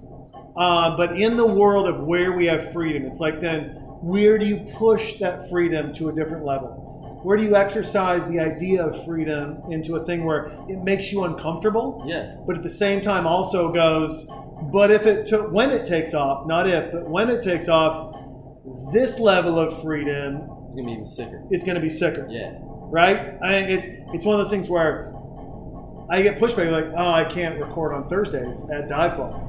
Okay, well, can you? No, I mean, I have a mobile podcast. I can go anywhere. right. It's got to be a fucking strong case for me not to come here. It has to be a strong case. It does. I mean, one, we got Matt. We got cocktails. We have great internet. We have an environment that I believe every bar has. Remember the last time we went out, and this is the hyperbole of that environment. Yeah, Anyone can talk in a bar. But there's that guy. He loved you the other last time we went out. He was like, Oh, yeah, yeah, I forgot about uh, that, Fox yeah. Trot something something. We started off here. I started off here. Had some drinks here. We walked down. We met at um, uh, my buddy's place, right next to this, Yeah. uh, right uh, Rustic Tap. yes, yes. Then we went to a couple other bars, but I forget. I think the Foxtrot place we bar hopped to, and that guy was just.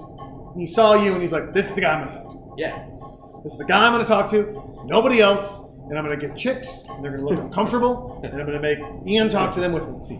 And I'm just laughing hilariously as well. Also, then there's another group of people that we've met at Rustic that kind of Yeah. followed us. They're like a stage behind every Mhm. bar. Oh yeah, that's right. Yeah. And then we went to Irene's. We had a good time, but it was it was an uncontrolled chaos in that. But and I bring all that because it's also it's like you have a piece of you, and I see it pre-game, in between games, and post-game that people like to talk to. They they don't.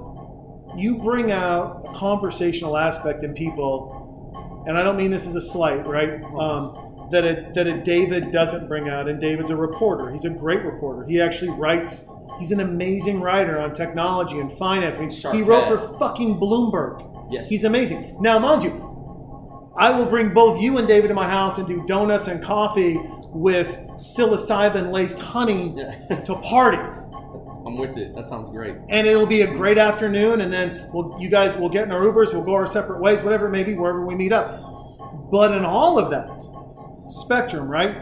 I also look at David and I go, man, David seems to like the idea of pulling information, storing it, Yeah. and then and then, fine, and then applying it.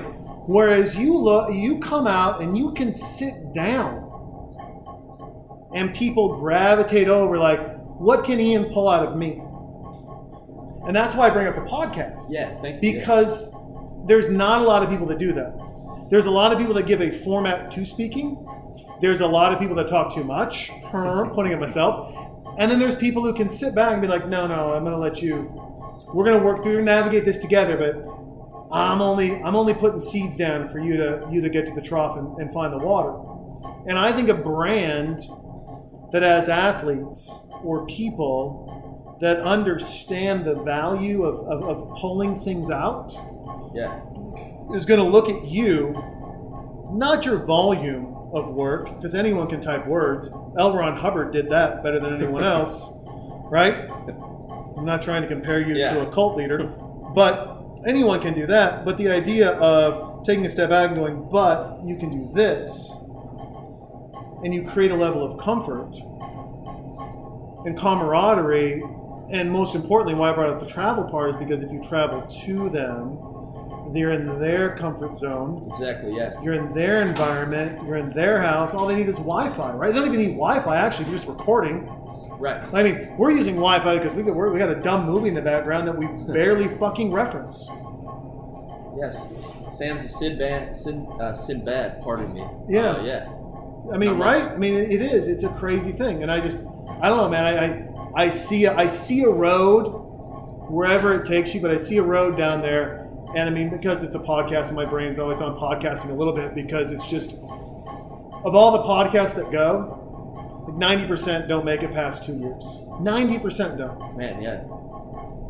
So there is conviction, and there is a thing of staying with it and going Mhm. through it. But you, in your last company, you were there for ten years. Yeah. Like you know conviction and standards. You know how to stand through something. You know how to work. You also obviously I'm a, to interject. I'm a Yeah. man of standards, not goals. That- ah standards not goals, but also you're a man of of perseverance and understanding that things weren't built overnight. But also the relationships I have in my pocket weren't built overnight. No, These yeah. aren't the people that fucking flake. Right. Yeah. Absolutely. You're Right? the same way. Yeah. You're definitely a man of your word and man of relationships. I have to be. That's Yeah. all I got. I'm not. The, I, listen, I don't do math. I'm not smart on math. Shit, I put on Facebook. I'm like, hey, how do you do a, a EIN number and uh, get set up as an LLC? And people are like, are you fucking dumb? And I'm like, I don't understand the process in any way, shape, or form. You're smart enough to ask. I call the phone number. Yeah. They walk me like literally these, pe- these people at ZenBusiness or whatever walk me through the whole process. Wow, thanks you guys. Didn't even know that existed. Didn't even know that was an option for me. All of those things, right? We're just some are dumb. Facebook reach out. Some are legit, like strategically aligning and being like, "Oh, I see where this person is going. I, I'm I'm not going to follow them. Mhm. I'm going to see where they want to go to jump ahead, and then I'm going to call them. Be like, hey, hold on a second. I see where you're going. I like it. However, everyone's. I, I sat down with uh, my boss, and he's like, hey, we're gonna we're thinking about doing a podcast. I'm like, great, you should. Go, but I would do it three ways. He's like, what do you mean? I go, who promotes podcasts on LinkedIn? no one. Hmm. You're business, you're business savvy, you're an entrepreneur, you're seeing something no one else sees, LinkedIn, but only one minute. Instagram, IGTV. Only five minutes. On your site, edited to the highlights, 30 minutes. Give me the nuggets. Give me the bomb. Give me the mic drops. Right. I want the mic drops. That's all I want. 30 minutes. On Apple Podcasts, Google, everything else. Right. The uncut, one hour, three hour, five hour, whatever Adderall, wine inspired conversation you had. Yeah. Unedited, uncut up there. If you do it in those ways, because you're an entrepreneur, because who you're going after, and who, and you want to create a thing for your family, you want to create a living legacy. Great, create it, but create it in the appetite that your family might be moving into or moving out of. Create it in the appetite that your guests are moving into and moving out of. Create it in the area where you're like, hey, this is our 30 minute mic drop. You want to know the hot spots this person said? Great. Because guess what? They're going to wonder why they said it. Yeah, absolutely. Yeah. So they're Everything gravitates up, right? Mm-hmm. It's weird to say that when gravity pushes everything down, but honestly, you have to look at success in an opposite direction. Lonnie Walker. line walk. You have to. You've got to. You've got to figure out how you leverage propulsion and power to move you forward. And some of that's relationships. Some of that's strategy.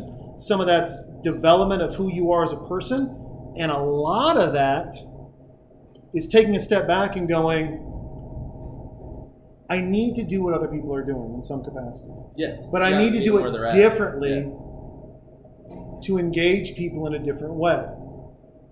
So, how can I be most fruitful and engage the biggest group of my audience without leaving anyone behind? Right? Yeah. And there's not a perfect answer for it because you're going to know your audience best. I'm already, I'm already prophesizing the podcast. I'm already just saying. Yeah, no, thank you. I appreciate that. I mean, I think uh, you know a few notes. One, I think that's pretty genius too. Like, I'm on LinkedIn for like literally like the first time in like ten years because I was like, I saw your LinkedIn Yeah, post and I was like, I got to comment. I got to Yeah. comment on Ian. I, I, mean, I was like, you know, like you know, if I had a girlfriend, I wouldn't be on Tinder. Like, so Yeah. I, I, I just I never really cared in that facility, so or capacity rather. Um, so it's interesting to see, but it's like, man, marketing a podcast on LinkedIn, you got one, nobody's doing it. Yeah. Two, these are people hungry for information. Three, there's people who actually can listen but not watch, so it's good for their job. Yep. And four, people that probably got money that advertisers are looking at. So And and Yeah. let's go a 5 Mhm. You're speaking to your peer group. yes, facts. Is your peer group, and I would challenge this to any brand, Mhm. is your peer group Instagram? Not everybody. Is it? Yeah. So if and, and any any person that wants to be on your podcast, is your peer group Instagram? Mhm. Now, mind you, 90% of our traffic comes from Instagram. This is bro science, bullshit, drinking in a bar, having fun. You should listen to this podcast and go, man, I need my friends to hang out, drink beer, and watch a movie more. This should do the same inspire you to do that. Hence, 90% of our traffic's from Instagram. Makes sense, yeah. I don't have business leaders on here because I'm not trying to unsolve the business. Listen, the business mystery is a different thing. John and I are going to do our own podcast. We're thinking about doing a TV series podcast that will spin off of Talking During Movies That's smart. that'll engage the TV group. But in all of it, in literally all of it, it's like, where are my people? Well, if, if I'm modeling after, and I legitimately did, I, I heard Rogan talk 10 times about how he wanted to take a, a shitty John Travolta movie, play it quietly in the background, and make fun of it. And I, and I wanted to do this is how you watch football, watching football for years with friends, creating, I mean, literally spending all day Saturday and part of Sunday morning creating feasts for friends to come over and eat. Like nine, ten different meal options Wow. and drinks and sitting outside and watch like this is how you watch football. You actually don't watch the game that much. And it didn't play out that way, right? It didn't it didn't come to fruition that way. Um, legally I got some advice that said, hey, the NFL might try to sue you. Da, da, Oh, da, gotcha, You know, but more important, it's like, oh, and then the idea for basketball to, to, to, to Matt and crew. But I was like, this is how you watch sports. But what I found out was that in, in, the, in this thing was this all this is how you kind of watch shitty or good. We've already seen it 900 times movies. Hmm Oh, yeah. Yeah, This is someone no one knew, legitimately yeah. how, and this is what also makes Dive Bar the perfect place for us. Dive Bar doesn't put sports up. Movie, movie, movie. There's three different movies playing around us. Four if you count this screen. Four movies. Where's your controversy? Oh, it's not. It's camaraderie versus controversy. And my whole thing was I can bring up controversial things, right? Yeah. But at the end, it's boiled down into, into camaraderie. The, the, the end, the idea should be is that there's there's more that we enjoy together than there is that breaks us apart. There, you the break apart thing seems so big Yeah. because they're break media, yeah. apart, right? Yeah. But the reality is is that what happened? And I'll you know because the DMX shirt and the hand Yeah. up, I will use Kaepernick. Yeah. Sure. What happened? A young kid who got too much money that got good or bad advice from friends around him to do some stuff, did some stuff. That's the end all be all. Like, boil it down to that. Boil it down to the fact that you are you are literally burning a name and you're pissed off at a kid that's not 30 No. Yeah. Younger than us. that's not at the time when he did it. I don't believe he was 25. That had a weird throwing motion from UNLV that took the Niners to the Super Bowl. Now, do I agree with what Kaepernick did? Inconsequential. Yeah. It literally is inconsequential. He was a young kid trying to do something. And instead of yeah. celebrating him and saying, hey, I get what you're trying to do, let's go back to this the, the sports thing. Helmets on, don't see your face. How many unhelmeted NFL players are as recognizable as Colin Kaepernick? Man, nobody. Tom Brady. Tom, yeah. But even then, like Tom Brady could like Kaepernick with the afro and all, you know, all, yeah. all the press. He's he stands Honestly, out. right? He stands up. He's up there with Brady, but he did something different. And people are like, oh, I can't believe. And they're so mad at him. And I'm like, why are you mad at a kid who got? And I'm just going to make up a number. I don't know what his contract is. He got hundred million dollars. Why are you mad at a kid who got hundred million dollars? I don't care if he came from wealth or not. I don't. I am shocked that we don't have a runway of tolerance for instant wealth. We have shows, literally shows, plural, on people winning the lottery. Can't believe what they did. Yeah. You don't. We've had one ESPN special on blowing all their money, right? One ESPN, 30 for 30 on blowing all their money. But we don't have, we know, we without a doubt know that a majority of athletes in the NBA aren't from affluent homes. Right. Majority of athletes in the NFL aren't from affluent homes. We judge them like they're fucking money managers from MetLife, from from Golden Schliemann Schliemann, whatever it is, right? Yeah. Goldman Sachs. Name the big money managers. We judge them that they got all this power and prestige, and we're like, act normal. Act normal. You've seen me make three three pointers in a row. I don't act normal. I'm a 45 year old man. I don't act normal. Yeah. It's What do you do? Hence, once again, your podcast and everything else, not saying this is the platform of your podcast, but saying like there's an opportunity to create voice, structure, environment, and not discount responsibility or wealth that gives them a runway to make mistakes. Hell yeah. I think there, there needs. To I mean, how many mistakes did you make at, at, at, at Nice Kicks? Oh, tons. I mean, stop count with both hands. Yeah. Prob- but how would you prob- do? Probably, probably not. Probably not enough. Probably not enough. Yeah. Did you, in your mistakes, did you get the same attack that a young NFL, NBA, NHL, MLB, professional PGA golfer gets when they make a mistake? Hell no. Could you argue that Nice Kicks might, with some versus some of those people, have a larger footprint than them? Yeah. I mean, in terms of Yeah. like, social media following. A social media following, yeah, absolutely. Interaction, yeah. Yeah. So why, and I don't mean this in a negative way, Yeah. why aren't you being judged harder than them when you have a corporation behind you and they're by themselves? Yet it's the opposite, right? I'm going to burn them.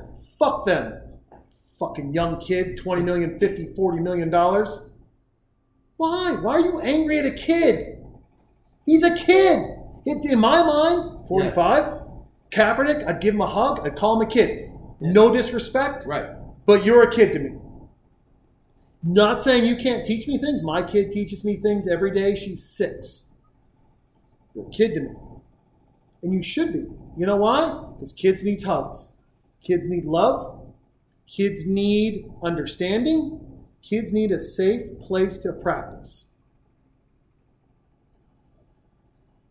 If you want to see the failings in professional sports, see that check without those balances.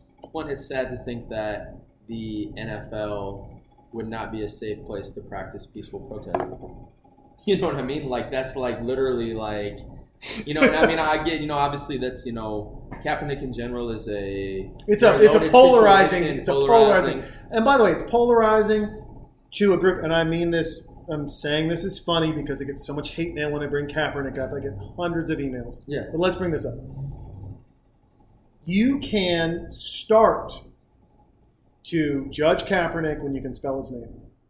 Facts. Because I've, I've had to write, you know, I, I covered it a decent amount because, you know, Yeah, yeah, yeah, I know. That's why I bring it up it's as well. You know, I still double check every time I wrote it, you know? And yeah, I mean, I think that's, uh, man, I'll tell you what, that's, uh, I remember. So I was at a Spurs game and I'm, you know, definitely what Kaepernick was talking about, you know, stood for, rather kneel for. I'm all for it. You know, my dad is who my dad's a retired police officer, you know, so like he has a different vantage point on, on Sure. stuff a little bit. Maybe if my dad was retired military, he would think differently just because it seems like that's the Sure. sector, you know, you know. But I mean, you got to look at the, the great the great people. Sorry to interrupt, but, but the great people. Tim Kennedy's been on the podcast. Tim Kennedy will be like, I disagree with what he's doing. yeah. I fight for what he's doing. Oh, facts. That's an interesting. That's an interesting spin or like perspective. Police, I disagree with what he's doing. I understand why he sees the world this way Yeah, that's all that's being fed to him, For sure. Yeah. right?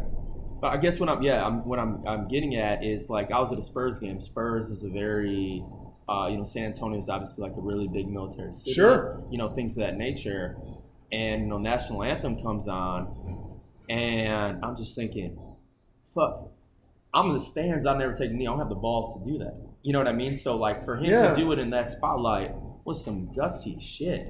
No one talks about that. Whole, I mean, yeah, I mean, or it's not like you know, or just the you know the fact, even if you know he would say you know, even if like things go uh, awry or whatever, or you know, he even has a change of heart. And he's like, man, you know, this is what I'm in. It got it got you know misconstrued. I still am against you know police violence, you know, or you know the treatment of African Americans in the U.S. justice system. Sure. I shouldn't have gone about it that way. Which I'm not saying he shouldn't have, but even if like say a If he did it, if he did it, yeah, yeah, yeah. world he thought that, well then, fuck, forgive somebody, or you know, say, hey, Michael cool. Vick was forgiven. Man, that's the thing, man. Cancel culture, man, is. I mean, I almost say that it. Um, I'm not a. I'm not a Bible scholar, but it, it reminds me when you think about like the Pharisees and things of that nature. That's Sure. literally like the to me the whole point of Christ was, yo, redemption. Like everybody's gonna make mistakes. If you try to be perfect and live the law or judge everybody else, that shit ain't gonna work. It's not, man. And I kind of feel like that's the times we live in now, which is you know the opposite in terms. do you, of do you think it's weird in the media world that you Yeah. that you work and live in? Cancel culture. You Mhm. brought it up. It, it, li- it lives and it breathes here. I find it interesting that the media is a little against cancel culture, right? They really are. Like, there's some parts of media that are. There's some parts of media that celebrate it, right? And they're like, Yeah. "Fuck this, burn it to the ground." Comics, whatever. That you know, Yeah. it's weird in the world of cancel culture.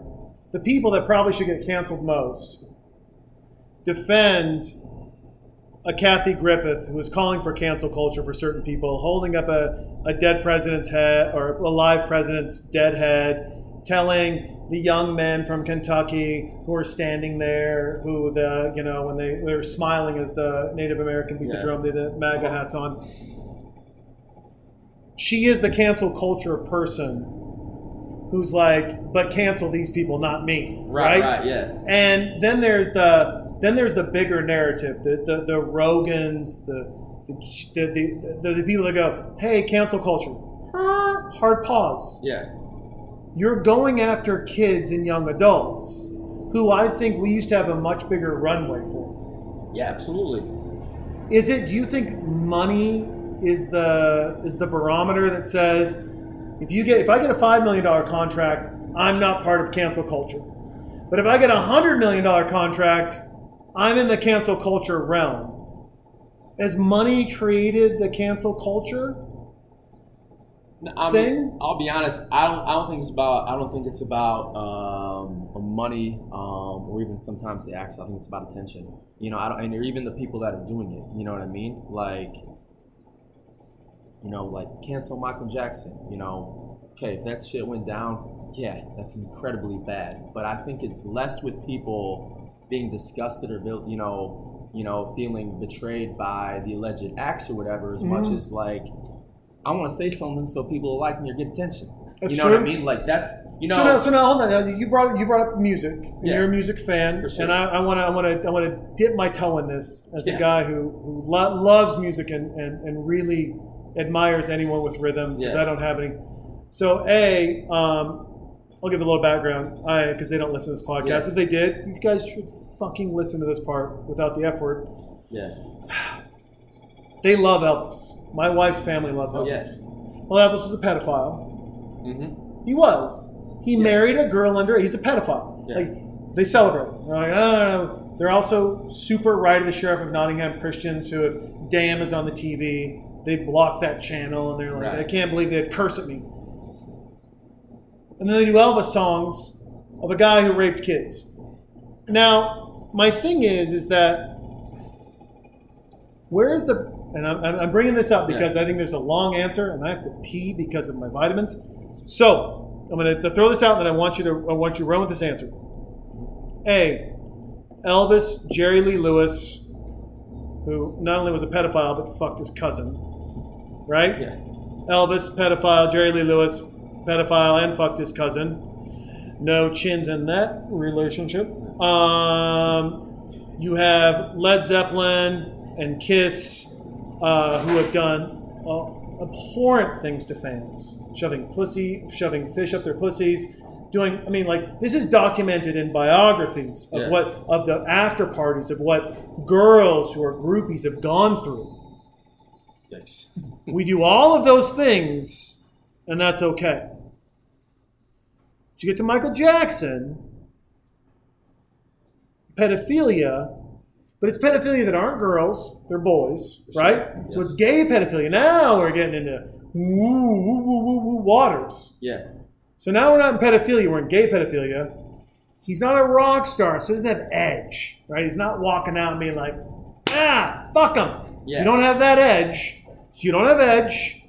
You don't have culture. You don't have things hiding you. So you're kind of the first.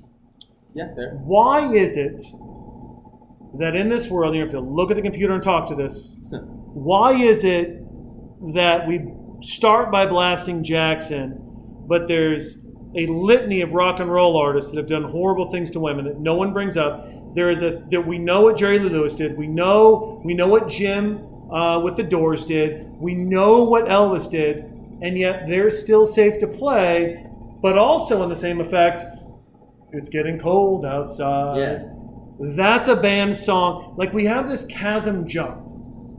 As a music fan, I want you to tell the audience one, a why you think there's a chasm jump, and then and then two, in your own opinion, and I don't mean like you stand by this forever and ever, amen. Yeah, but also, sure. it's like, where is music music, and where does life and art intersect music? To where you're like, nah, I'm not listening. Like, why is R. Kelly different than Michael Jackson? Or different than than um, than Jerry Lee Lewis, or different than than um, than Elvis. And I don't mean to put you on the gun on that. That's a whole, the loaded question, right? yeah, it's a low one to leave me with. That's No, I know, right? But I, Uh, get after it, Yeah. Um. Wow. Uh, Matt's smiling. Matt, producer Matt's like, "Oh, you fucking good on that one. hey, hey, hey, what's up, guys? Y'all haven't heard my voice much uh, this podcast, but now you can.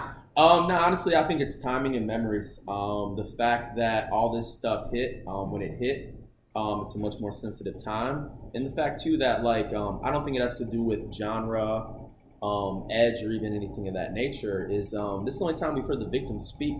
So when you have that voice added to it, it hurts all the more because then that's a part of life. Like I say, I'm still a fan of Michael Jackson's music. I'm still a fan of R. Kelly's music, and I can leave it at that. I'm not going to wear a Michael Jackson or R. Kelly shirt anymore. I've owned both because I don't want to hurt nobody's feelings. So that's where that edge draws with music, or the same.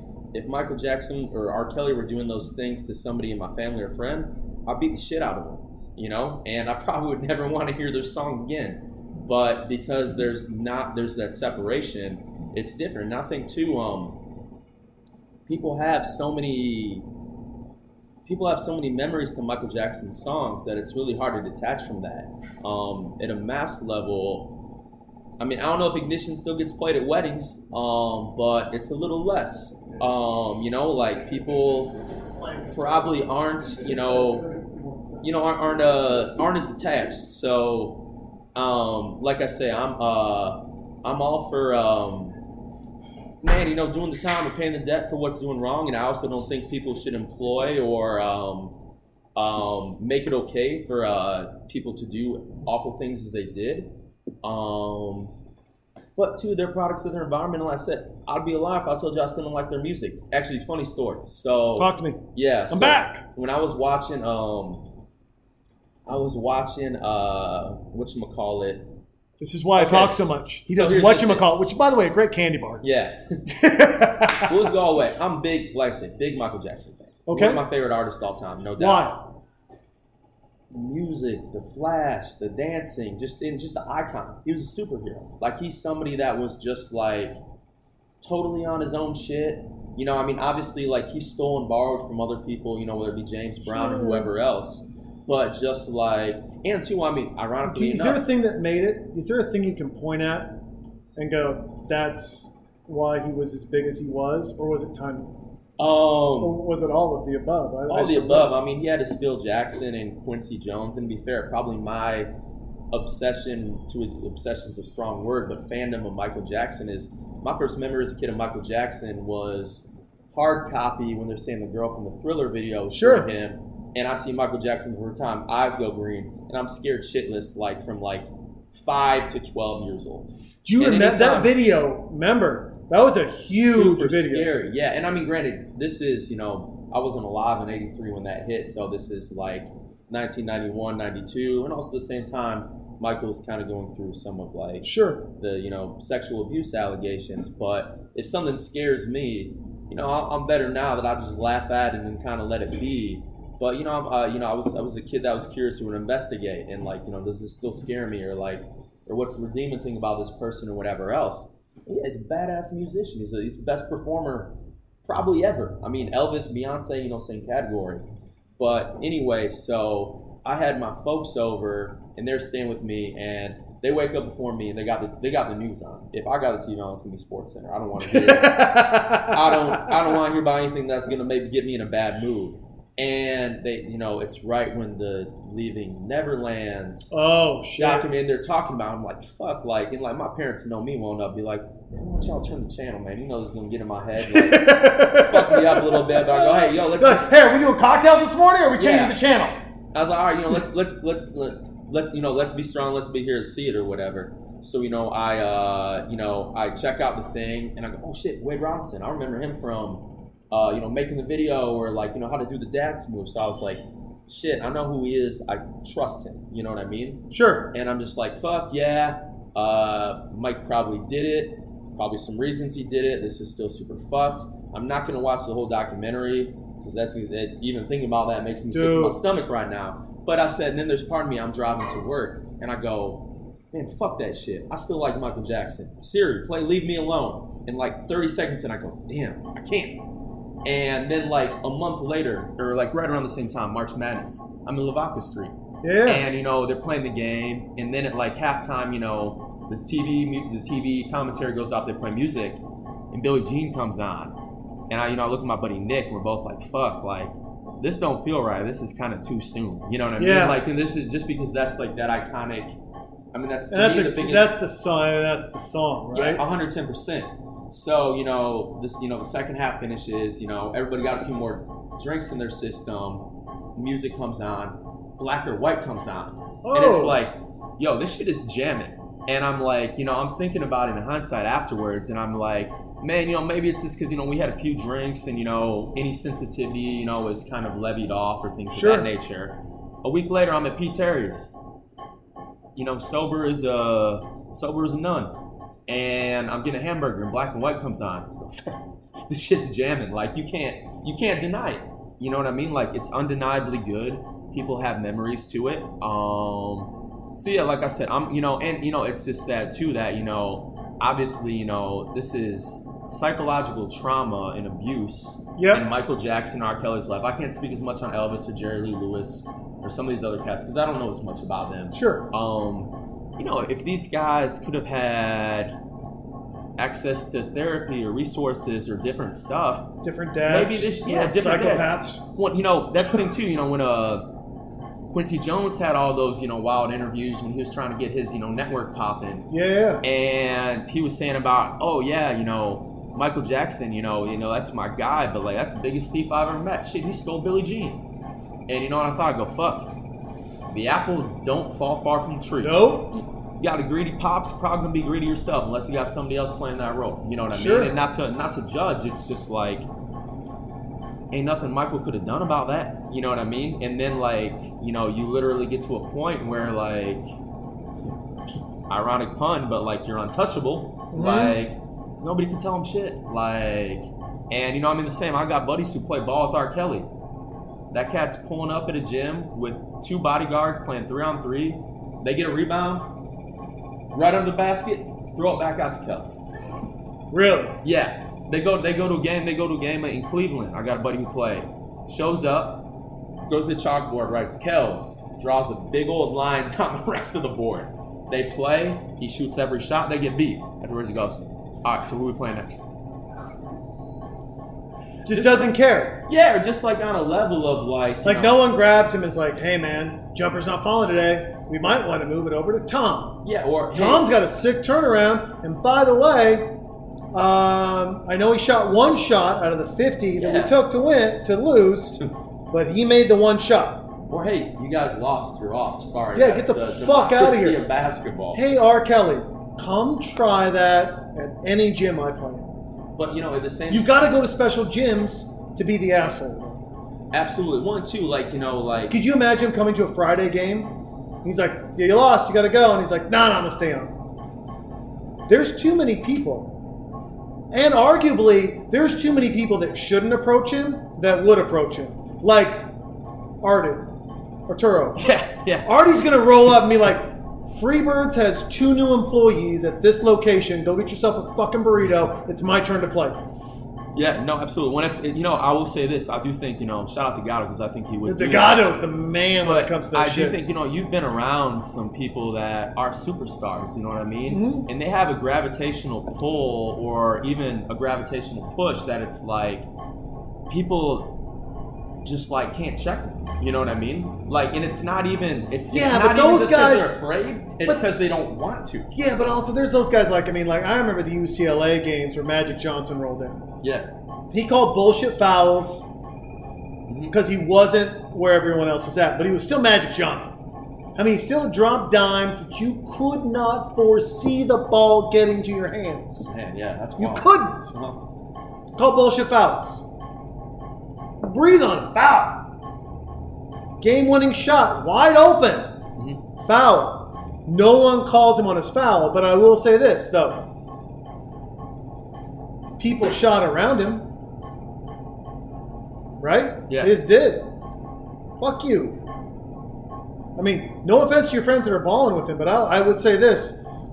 You want to help him? Yeah, check him Check him. for sure. Yeah, one, two. That's You check me. Yeah, that's You basketball check culture. me. Yeah, legit and, and, and, and you know what you're you're one of the few people that do but you're also i never get upset that you check me i might have to face know, yeah. but i don't but, I'm, but i'm like i'm like he's right Hey, neither, neither of us really hide our emotions well in life, especially on the basketball court. I think Nick might be the only person who got us beat in terms of being more wearing the heart on the sleeve. exactly right but it's Yeah. like you're like dude you're supposed to cut there i'm like you're right i am i got lazy i don't Hey, audience, that's not how he says that. that's exactly how i say it my show Yeah. you get your own podcast invite me on you can talk about how i say things Deal. Um, But yeah, no, I mean, I think it's some of that. I think, and two, I think there's um, people are doing things like that, whether it's on a basketball court or behind closed doors, because either they've got trauma that they haven't dealt with, or trauma that's maybe fuck you can never deal with if you've been through the stuff Yeah. they've been through. And also too, when you work that hard, I mean, I'll say it like this: if I'm ever being a dickhead on the basketball court, it's probably 80% because things aren't going the way I'd like them to go. But also like hey i was out there i, I put up 100 shots you know today. I know none of y'all did so Yeah. i'm gonna fucking shoot. But if for them as like career like yo like uh yeah i just put out thriller uh bad dangerous um shut the fuck up like Shut the fuck up. I up. recorded. My, my, I found Michael Jackson. I recorded 60 songs for Dangerous. I cut LL Cool J features.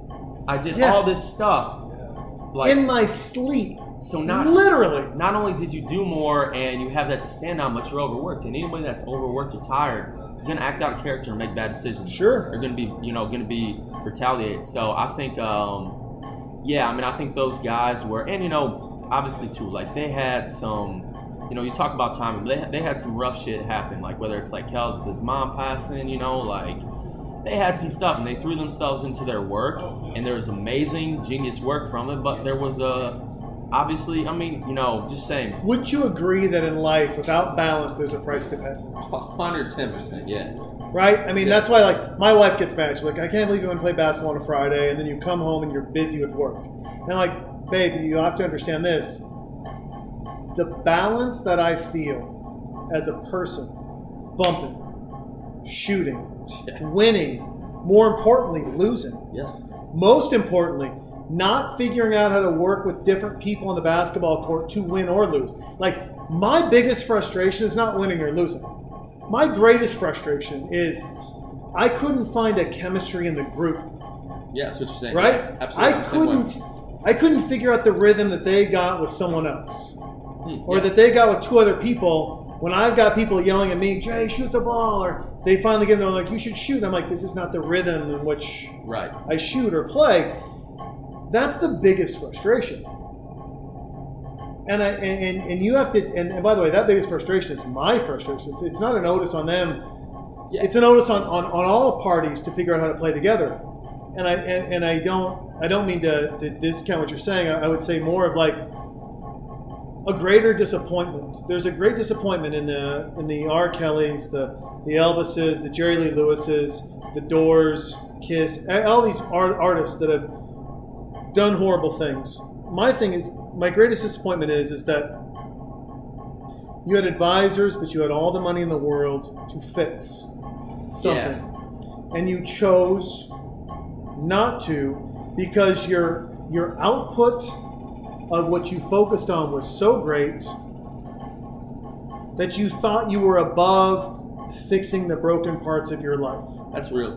When I think we're, you know, in an era, even like if there is something, you know, um, like you know, Malcolm X was saying about how you know conservatives need to thank the extremists because they're the ones who push the envelope. Sure. And I was like, shit, you know, there's there's some truth to that. And even though I'm anti-cancel culture, it's forced everybody to check themselves. And you know, I do think that it's one of those things where it's like we live in a time now where it's like, you know, shoot, like even a kid like Bieber, you know, who's made mistakes. I don't think it's a good kid or whatever. Jesus Christ, if I give you a hundred million dollars at twenty, what are you doing? oh my god. Way more shit than Bieber. yeah, I've, I'd been way What? worse. Fuck you, Bieber. Hold my beer. Yeah, want to be to be like say you know 20 years old and have somehow the peace of mind or counseling where it's like, yo, I need to take a break because yeah, I might have a billion dollars, but I can't go talk to a therapist or I can't go on a vacation if you know all the label or people are like, yo, we need this album now. We're all losing Sure. money because you're not touring and stuff like that. So I think you know they had a you know money's a valuable resource, but so is time. You know, and I, Time's the only one you can't get back. Exactly, man. So I, I think that was probably the case with a lot of those folks. Um, even though, you know, to MJ's credit or discredit, he was probably doing that in terms of like going quiet or probably thinking that like tapping into being like a little kid, you know, in his Sure. mind or whatever was his way of like, yo, I just busted my ass on this album. Um, I'm a ride giraffes and like, you know, not a bad idea in theory. Obviously, there were other parts of it that were, you know, allegedly more grotesque or you know things like that. But yeah, I think that um, man, that's the thing, and even our communication too, man. Everybody gets on these treadmills of I got to go at this person's pace, or even the basketball court too. If Yeah. I'm pushing the ball, hell yeah, I want everybody to run. They don't have to. That's another game. That's another game. Yeah, it's And you and me running. Yeah, right? exactly. yeah. It's you. It's two on five because we love to run, but we love to run because we like the pressure. We like the idea of pushing it to someone, Yeah. seeing what they're going to do, and that's what makes it great when we play against each other because we Oh, yeah, provide pressure on one another. Yeah. And it's a thing where it's like win or lose doesn't matter. I'm more tired after playing against you or David Yes. than I am playing against someone else because of the pressure thing. Now I will say this. In the world of success and pressure and and where you find yourselves and everything else, unfortunately for the R. Kellys and, and the other people we've mentioned, right? The real the very real reality is the fact that there have been too many people that have found that pressure, that have found progressive outlets Yeah. to go, and there's too little that haven't found it. To where I have, a, I personally have a hard time not only just forgiving, but but trying to step back and be like, I can enjoy their music and at the same time not admonish their crimes. And it's, it's like the Christian version of the person who cuts you off. And you see their bumper sticker, like, "I'm not perfect. I'm forgiven." You're like, you know what? You still deserve a fuck you.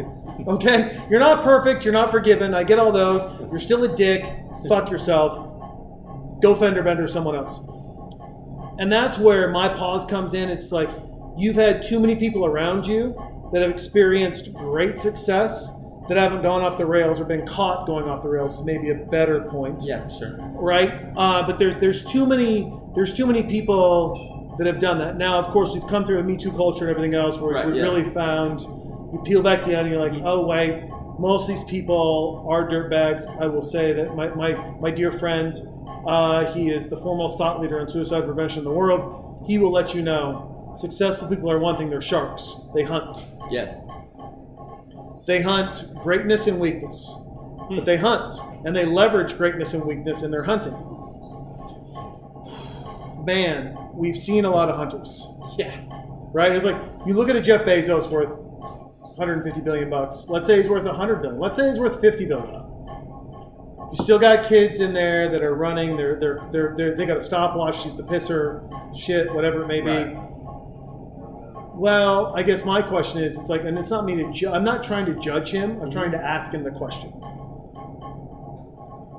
What makes your company more valuable? You being worth 100 billion dollars, or you being worth 10 billion, and all your employees are millionaires? Like, because I don't know. Now, I would take the Microsoft approach. Like, Microsoft has produced more millionaires than any other company in the world. Microsoft because they produce millionaires. Their stock isn't where Amazon is, right? Their CEO isn't where Amazon is, but they're on every desktop, they're everywhere, they're every place in the world. So, in the world of cancel culture, in the world of forgiveness, in the world of growth, in the world of exceeding expectations,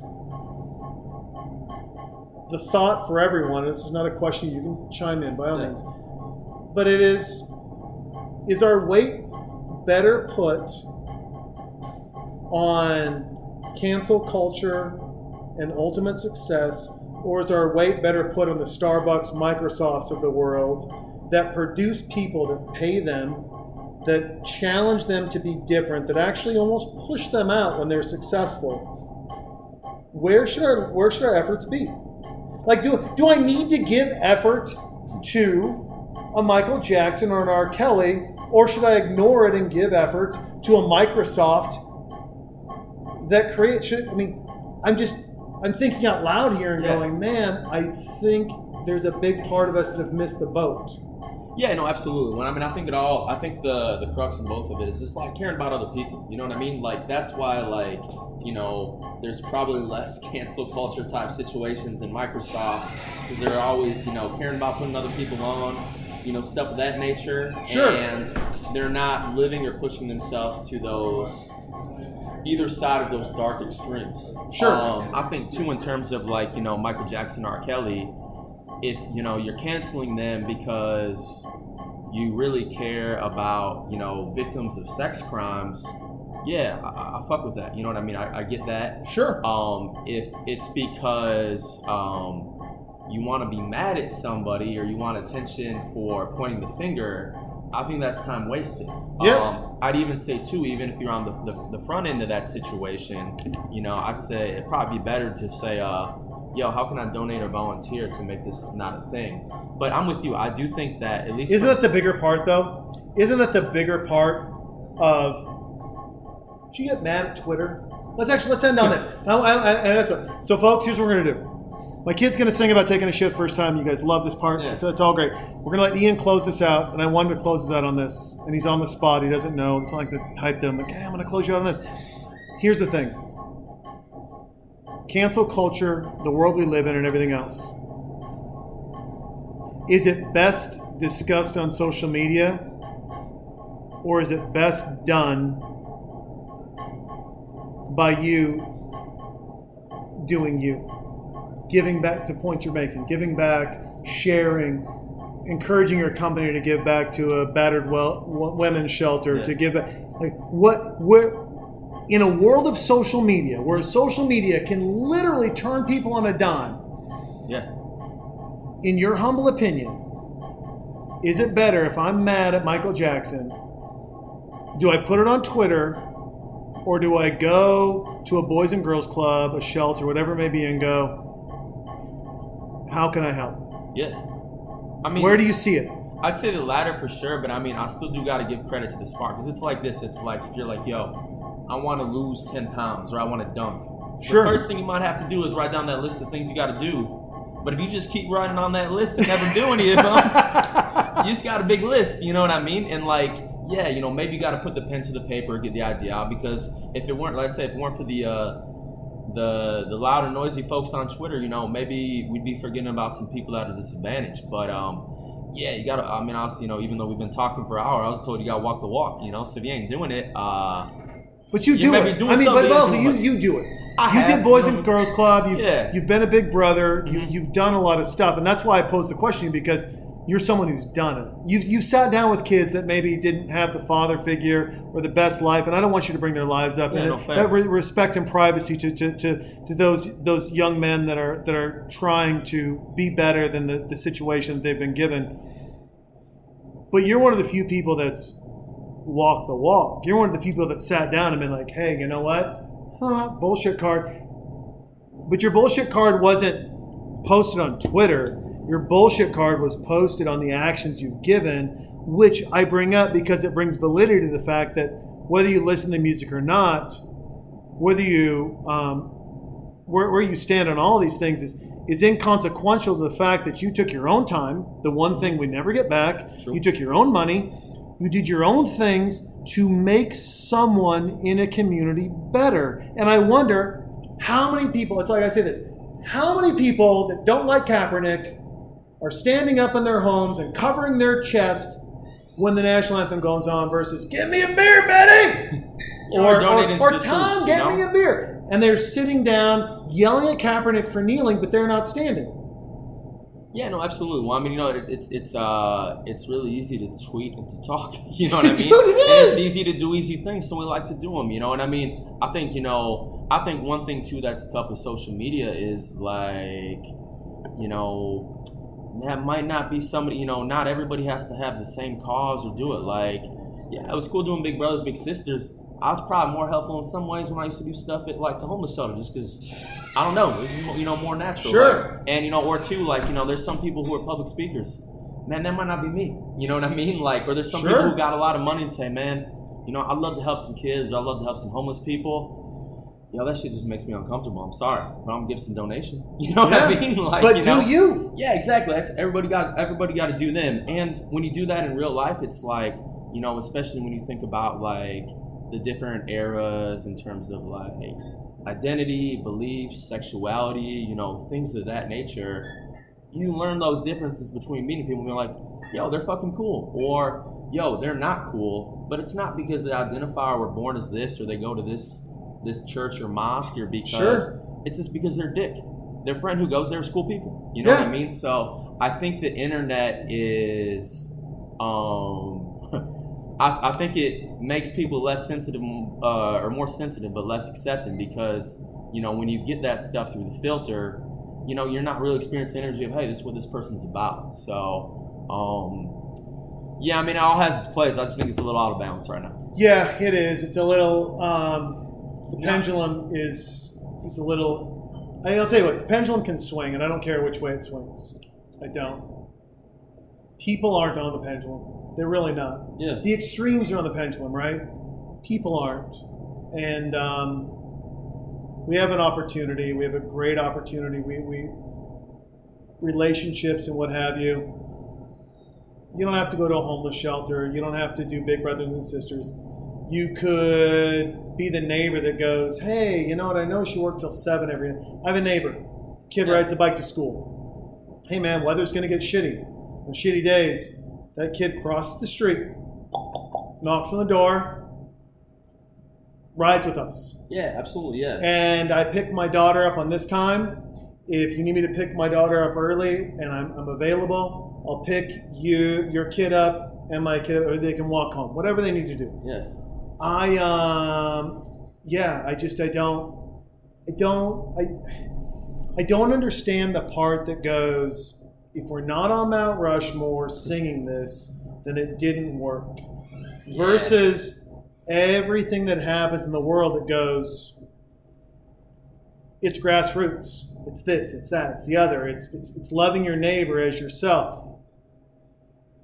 You love your neighbor as yourself because you love your neighbor. yeah. You love your neighbors yourself because it's your neighborhood. Because other neighbors love their neighbors as themselves.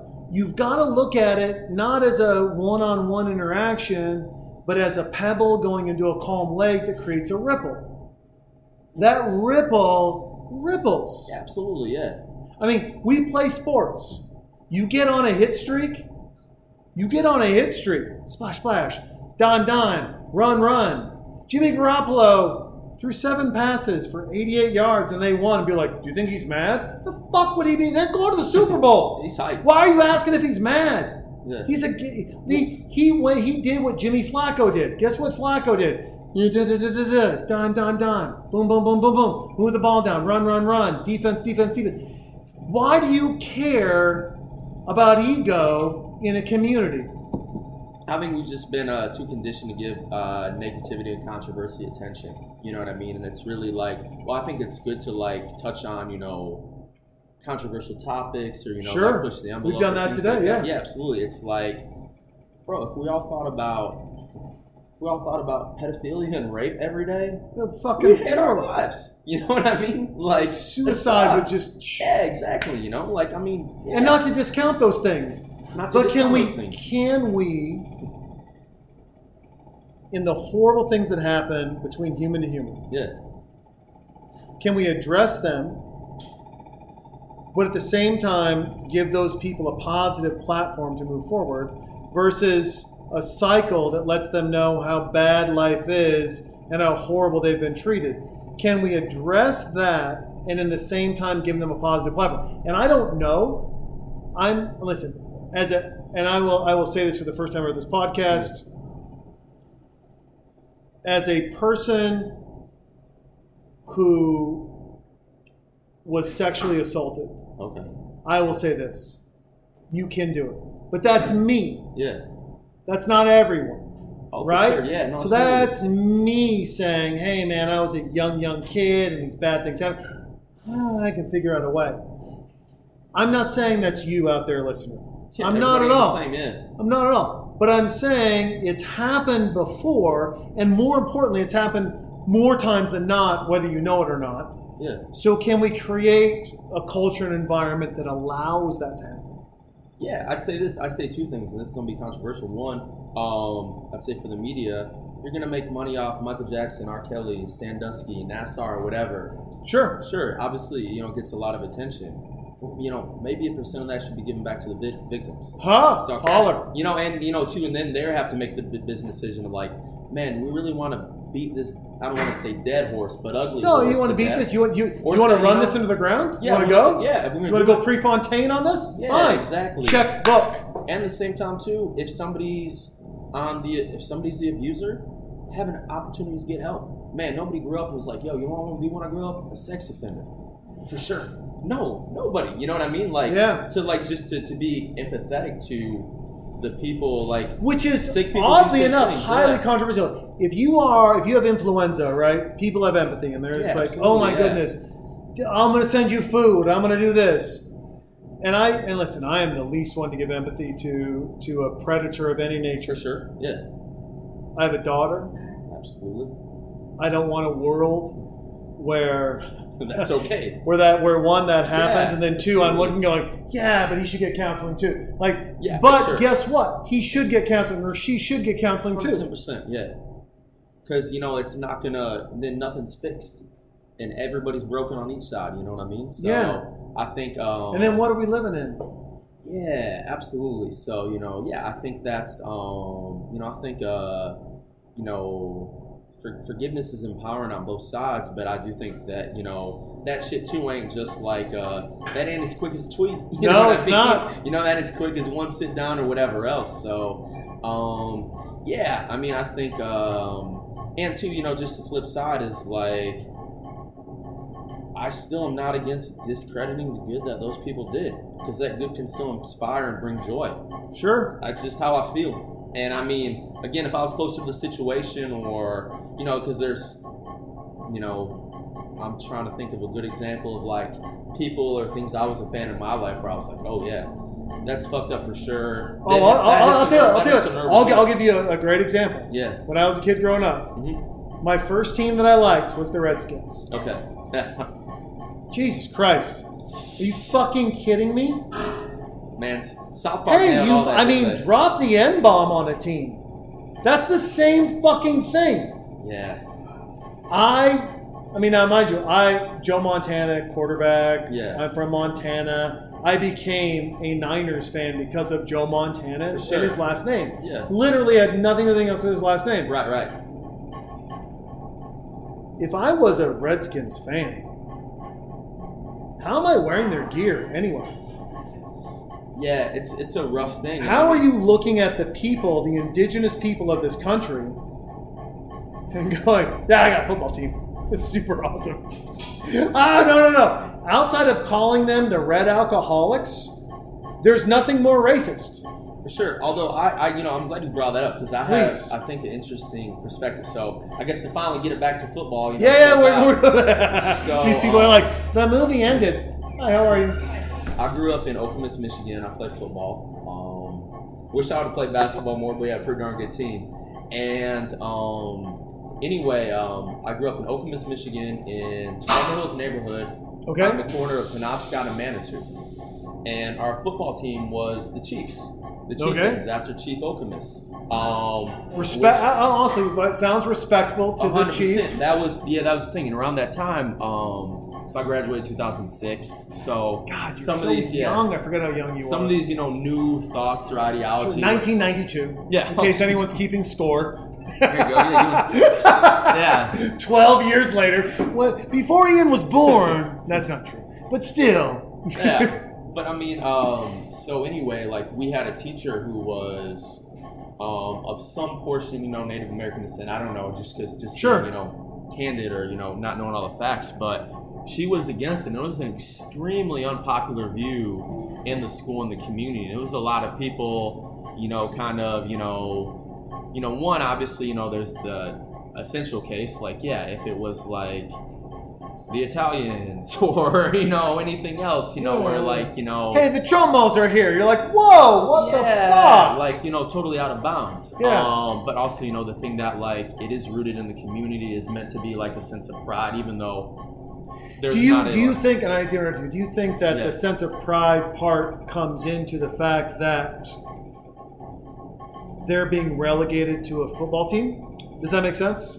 I'd say the sense of pride comes into, you know, a lot of times things are maybe done with good intentions that ain't so good. You Yeah. know, we're just unaware of. Like, and to the sense of pride, it's like, well, I'm an Okemos chieftain, and my mom and dad were Okemos chieftains, and like, how you gonna take this shit that means so much to us? You know what I mean? Even it's like, And you're gonna put put it on a helmet, and then win or lose, hey, that's now that's that's that's our lineage right now. Like whatever Yeah. the past was is gone Yeah. because we've put it on the shoulders.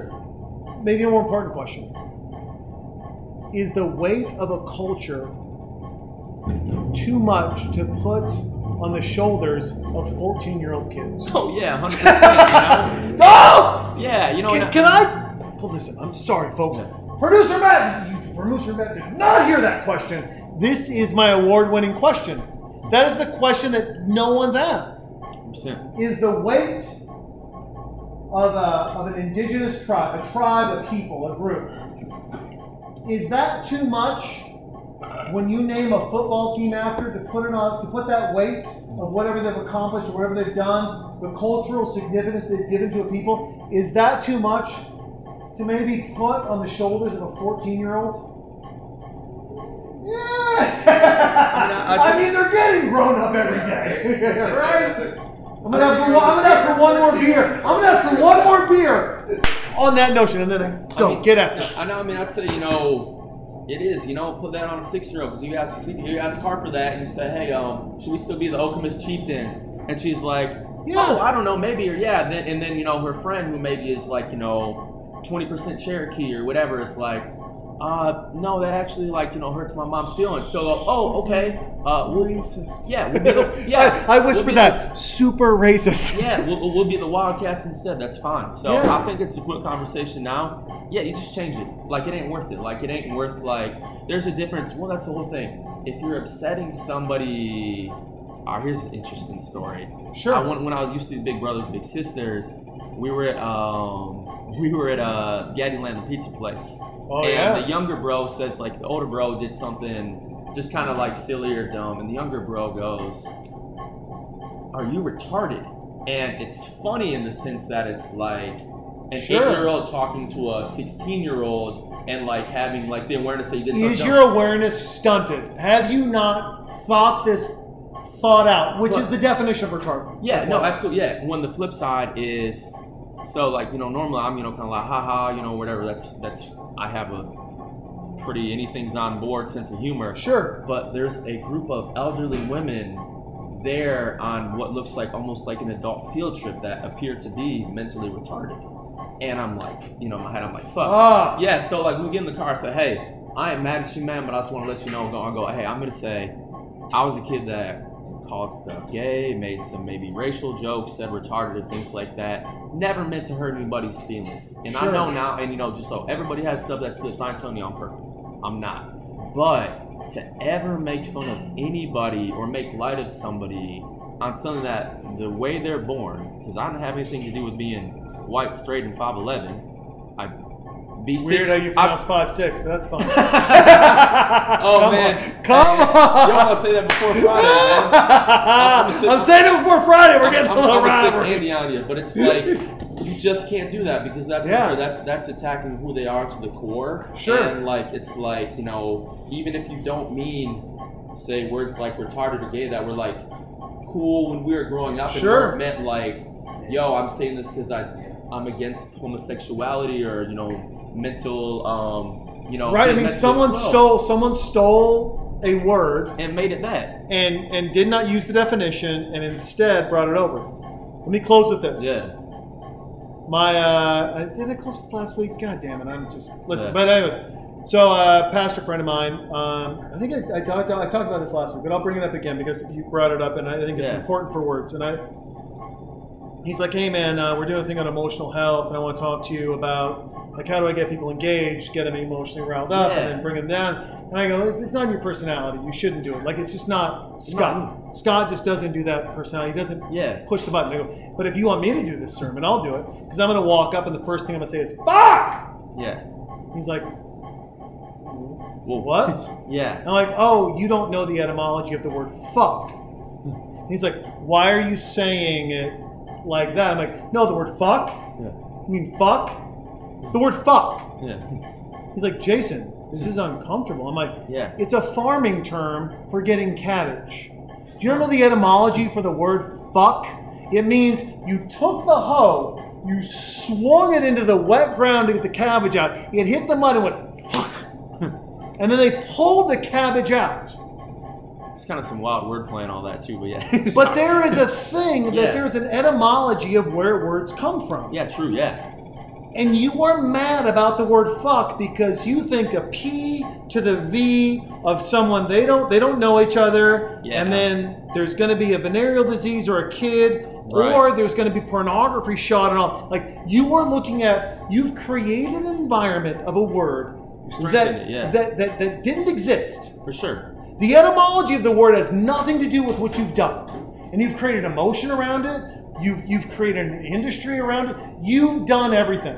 So when you want to talk about emotional health and you want to talk about where you sit in the world, understand this. Why you're upset is what you created. Hmm. You took the word fuck, which is a farming term to get cabbage.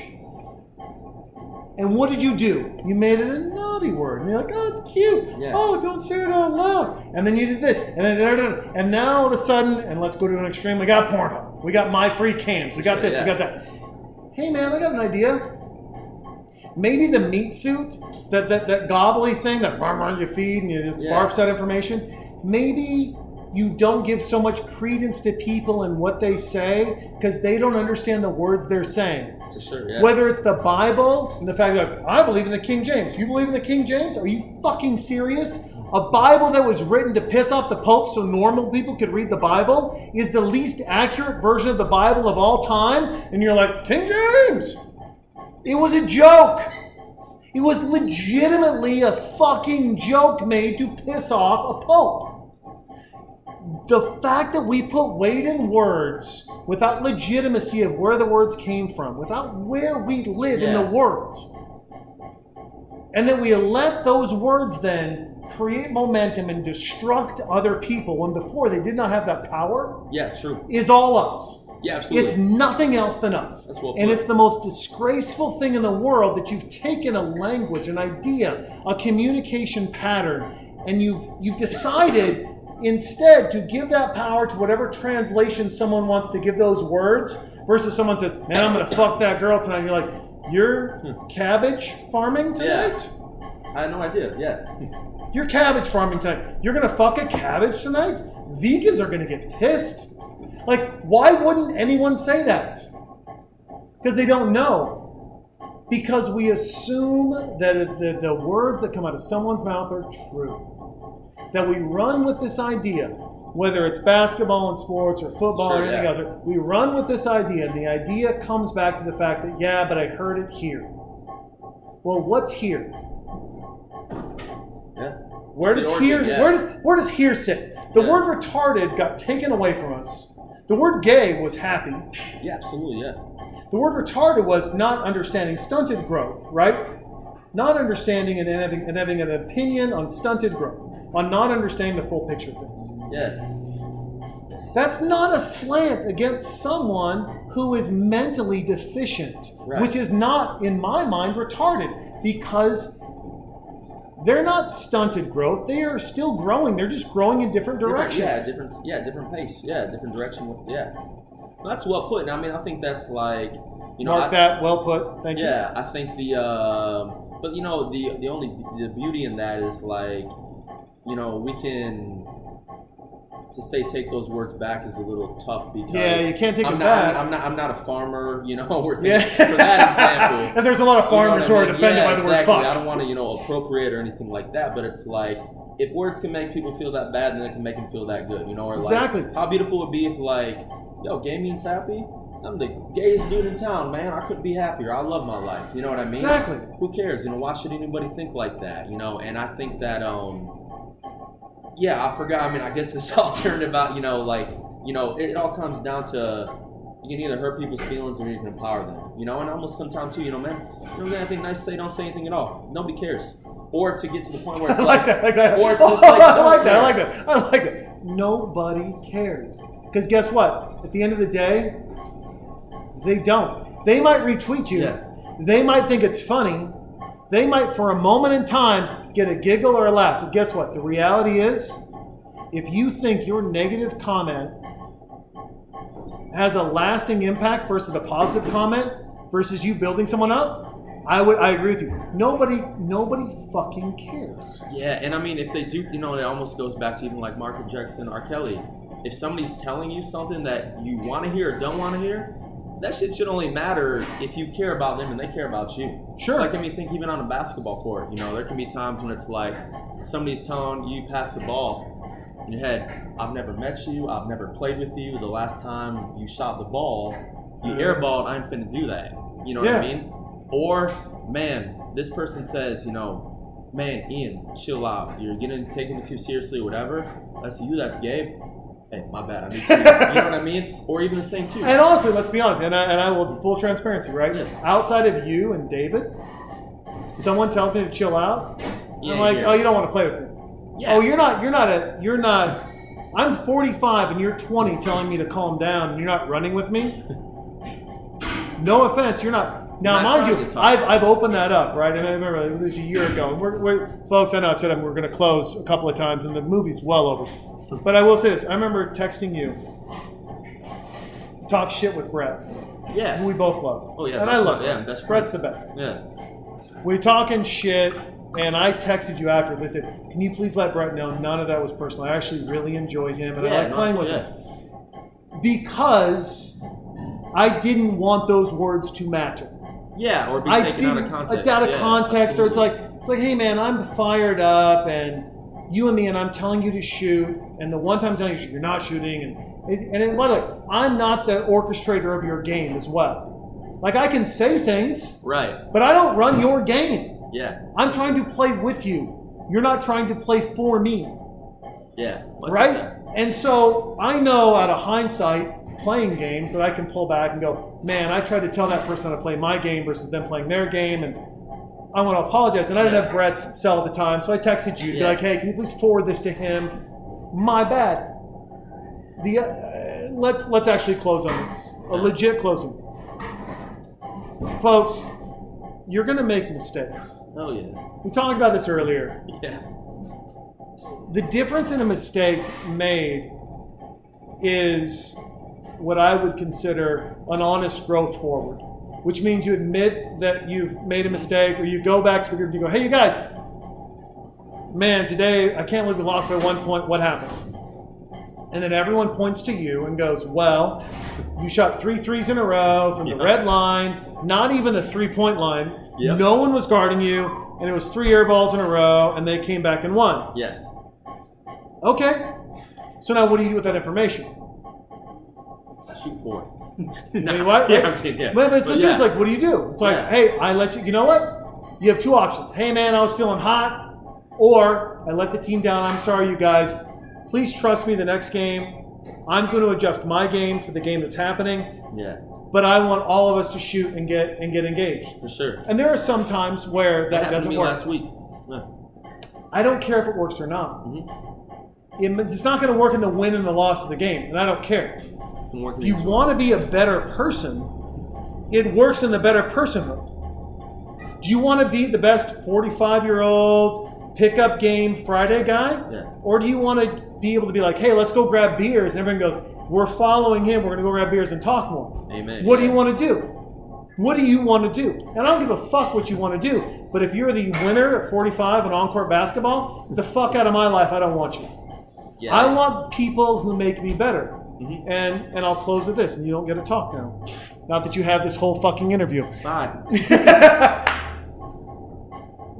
The reason I brought you back is outside of the fact that we needed guests. No, I'm kidding. No, the reason, I mean, I saw your post, and I have such mad respect for you and, and, and who you are, and, and the fact that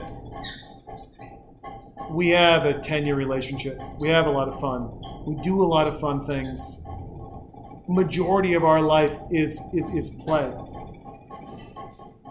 But in all of that, I understand more and more of every year of, of where you work, what you do, who you are as a person, where you donate your time, um, how you make yourself available.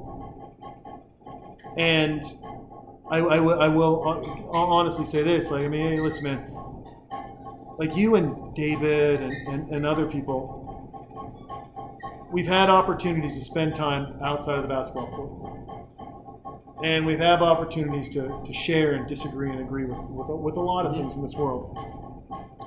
But we've done that.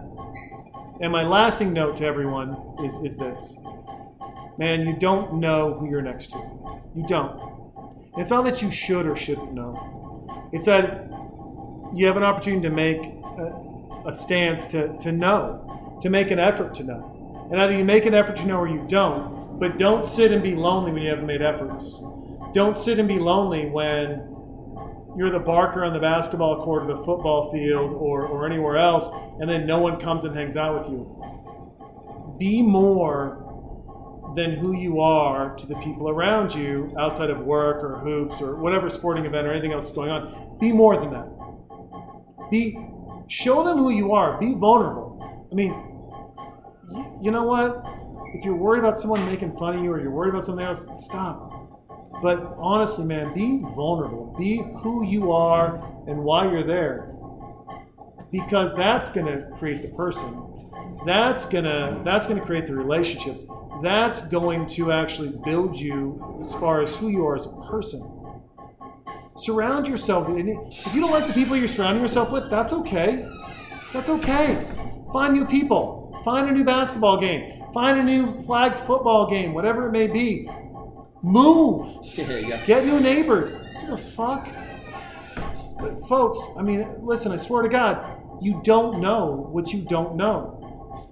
And honestly, 99.9% of you, no offense, don't know.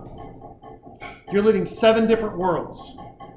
I got my wife and kid over here. I got my job over here. I got my TV time over here. I got my movie time over here. I got my, my workout friends over here. I got my bar friends over here. And I'm not saying you have to incorporate all of them, but what I am saying is that when you decide to open up, when you decide to be with, literally be with someone and share with them things and, and understand them and listen to them, not like this interview, but listen to them and, and do things, support them in any way you can, that's when you win, man. That's when you win. This podcast won because Matt and crew support us, gave us a place to talk, gave us a place to hang out, gave us an environment that is open to free expression. You can't do this in my living room unless you're my personal friend. But this a bar environment allows that. A couple of cocktails, a little thing, it, it, it, it creates it. It really does. So when I when I say come to dive bar, go to your local bar, go find friends, go do something. I'm saying come here because it's conversate. Spend time with people. Stretch your boundaries. Don't get offended when someone says something different. Man, sports and life come together because they are so controversial and they bring so much great stuff. They really do. They bring this immensity of different backgrounds and different people from watchers to doers to shoes to jerseys to fashion to life to the consequences of life, STE and everything else. But if there's things you can learn from it, the biggest ones are who's going to hold you accountable when you say some wild shit, who's going to support you when you say some wild shit, and more importantly, who's going to be there to do both? Who is it? You got to find that man. If you don't have it, you got to find it. If you're listen, and that'd be funny, right, Matt? But uh, you're gonna you're gonna go to Kazakhstan and Almaty, find it. Australia, find it. Cairo, find it. Australia, find it. Austin, Texas, find. It. I don't give a fuck where you are. Find it. Listen, I would I would love to say that. I mean, listen, Necessary Rough is one of my favorite films. I love it to death. We did not touch on it as probably we should have. Yet Poseidon Rex, John and I dissected that fucking movie, and we could have talked about the same shit. Opportunities come based on guests and based on timing and, and liquid libations and everything else. But all of that said, take away these things. One, go after your dreams. Two, when the going gets tough, that doesn't mean you got to get going. Ian spent 10 years at a company. It wasn't all smooth sailing. It was a fucking roller coaster, I have to assume. Because it's a startup and it's a company. And life works that way. And then three, man, own you. But own you to the point that you own you to where criticism comes and you accept it. Own you to where when celebration comes, you don't over celebrate. and own you that you can be brave enough to make changes when change isn't on the horizon because you don't want to be shocked by it. So, with all that said, Ian, man, dude, I, I love you to breath, it, I really do. You're a great person. I'm gonna get misty. I'm gonna get misty eyed because I Oh, do. man. man, I love you. I really do. I love you too. You're a man. great I've person. grown a lot because of you. I mean that. You're a great person. I love you to death. And uh, this is uh, these are special moments, man. These are um, they're a fun podcast. Or there's a, there's, a, there's three that we've done together that have been a lot of fun. Uh, Many more to come. many more to come. But yeah, and all that, you guys, seriously. Now you can laugh and listen to my daughter's shit, so I don't cry on fucking mic. Visit visit Kaz- Kazakhstan. Visit Kazakhstan, Almaty, and uh, more, most importantly, guys, we love you guys. Thank you very much. Good night.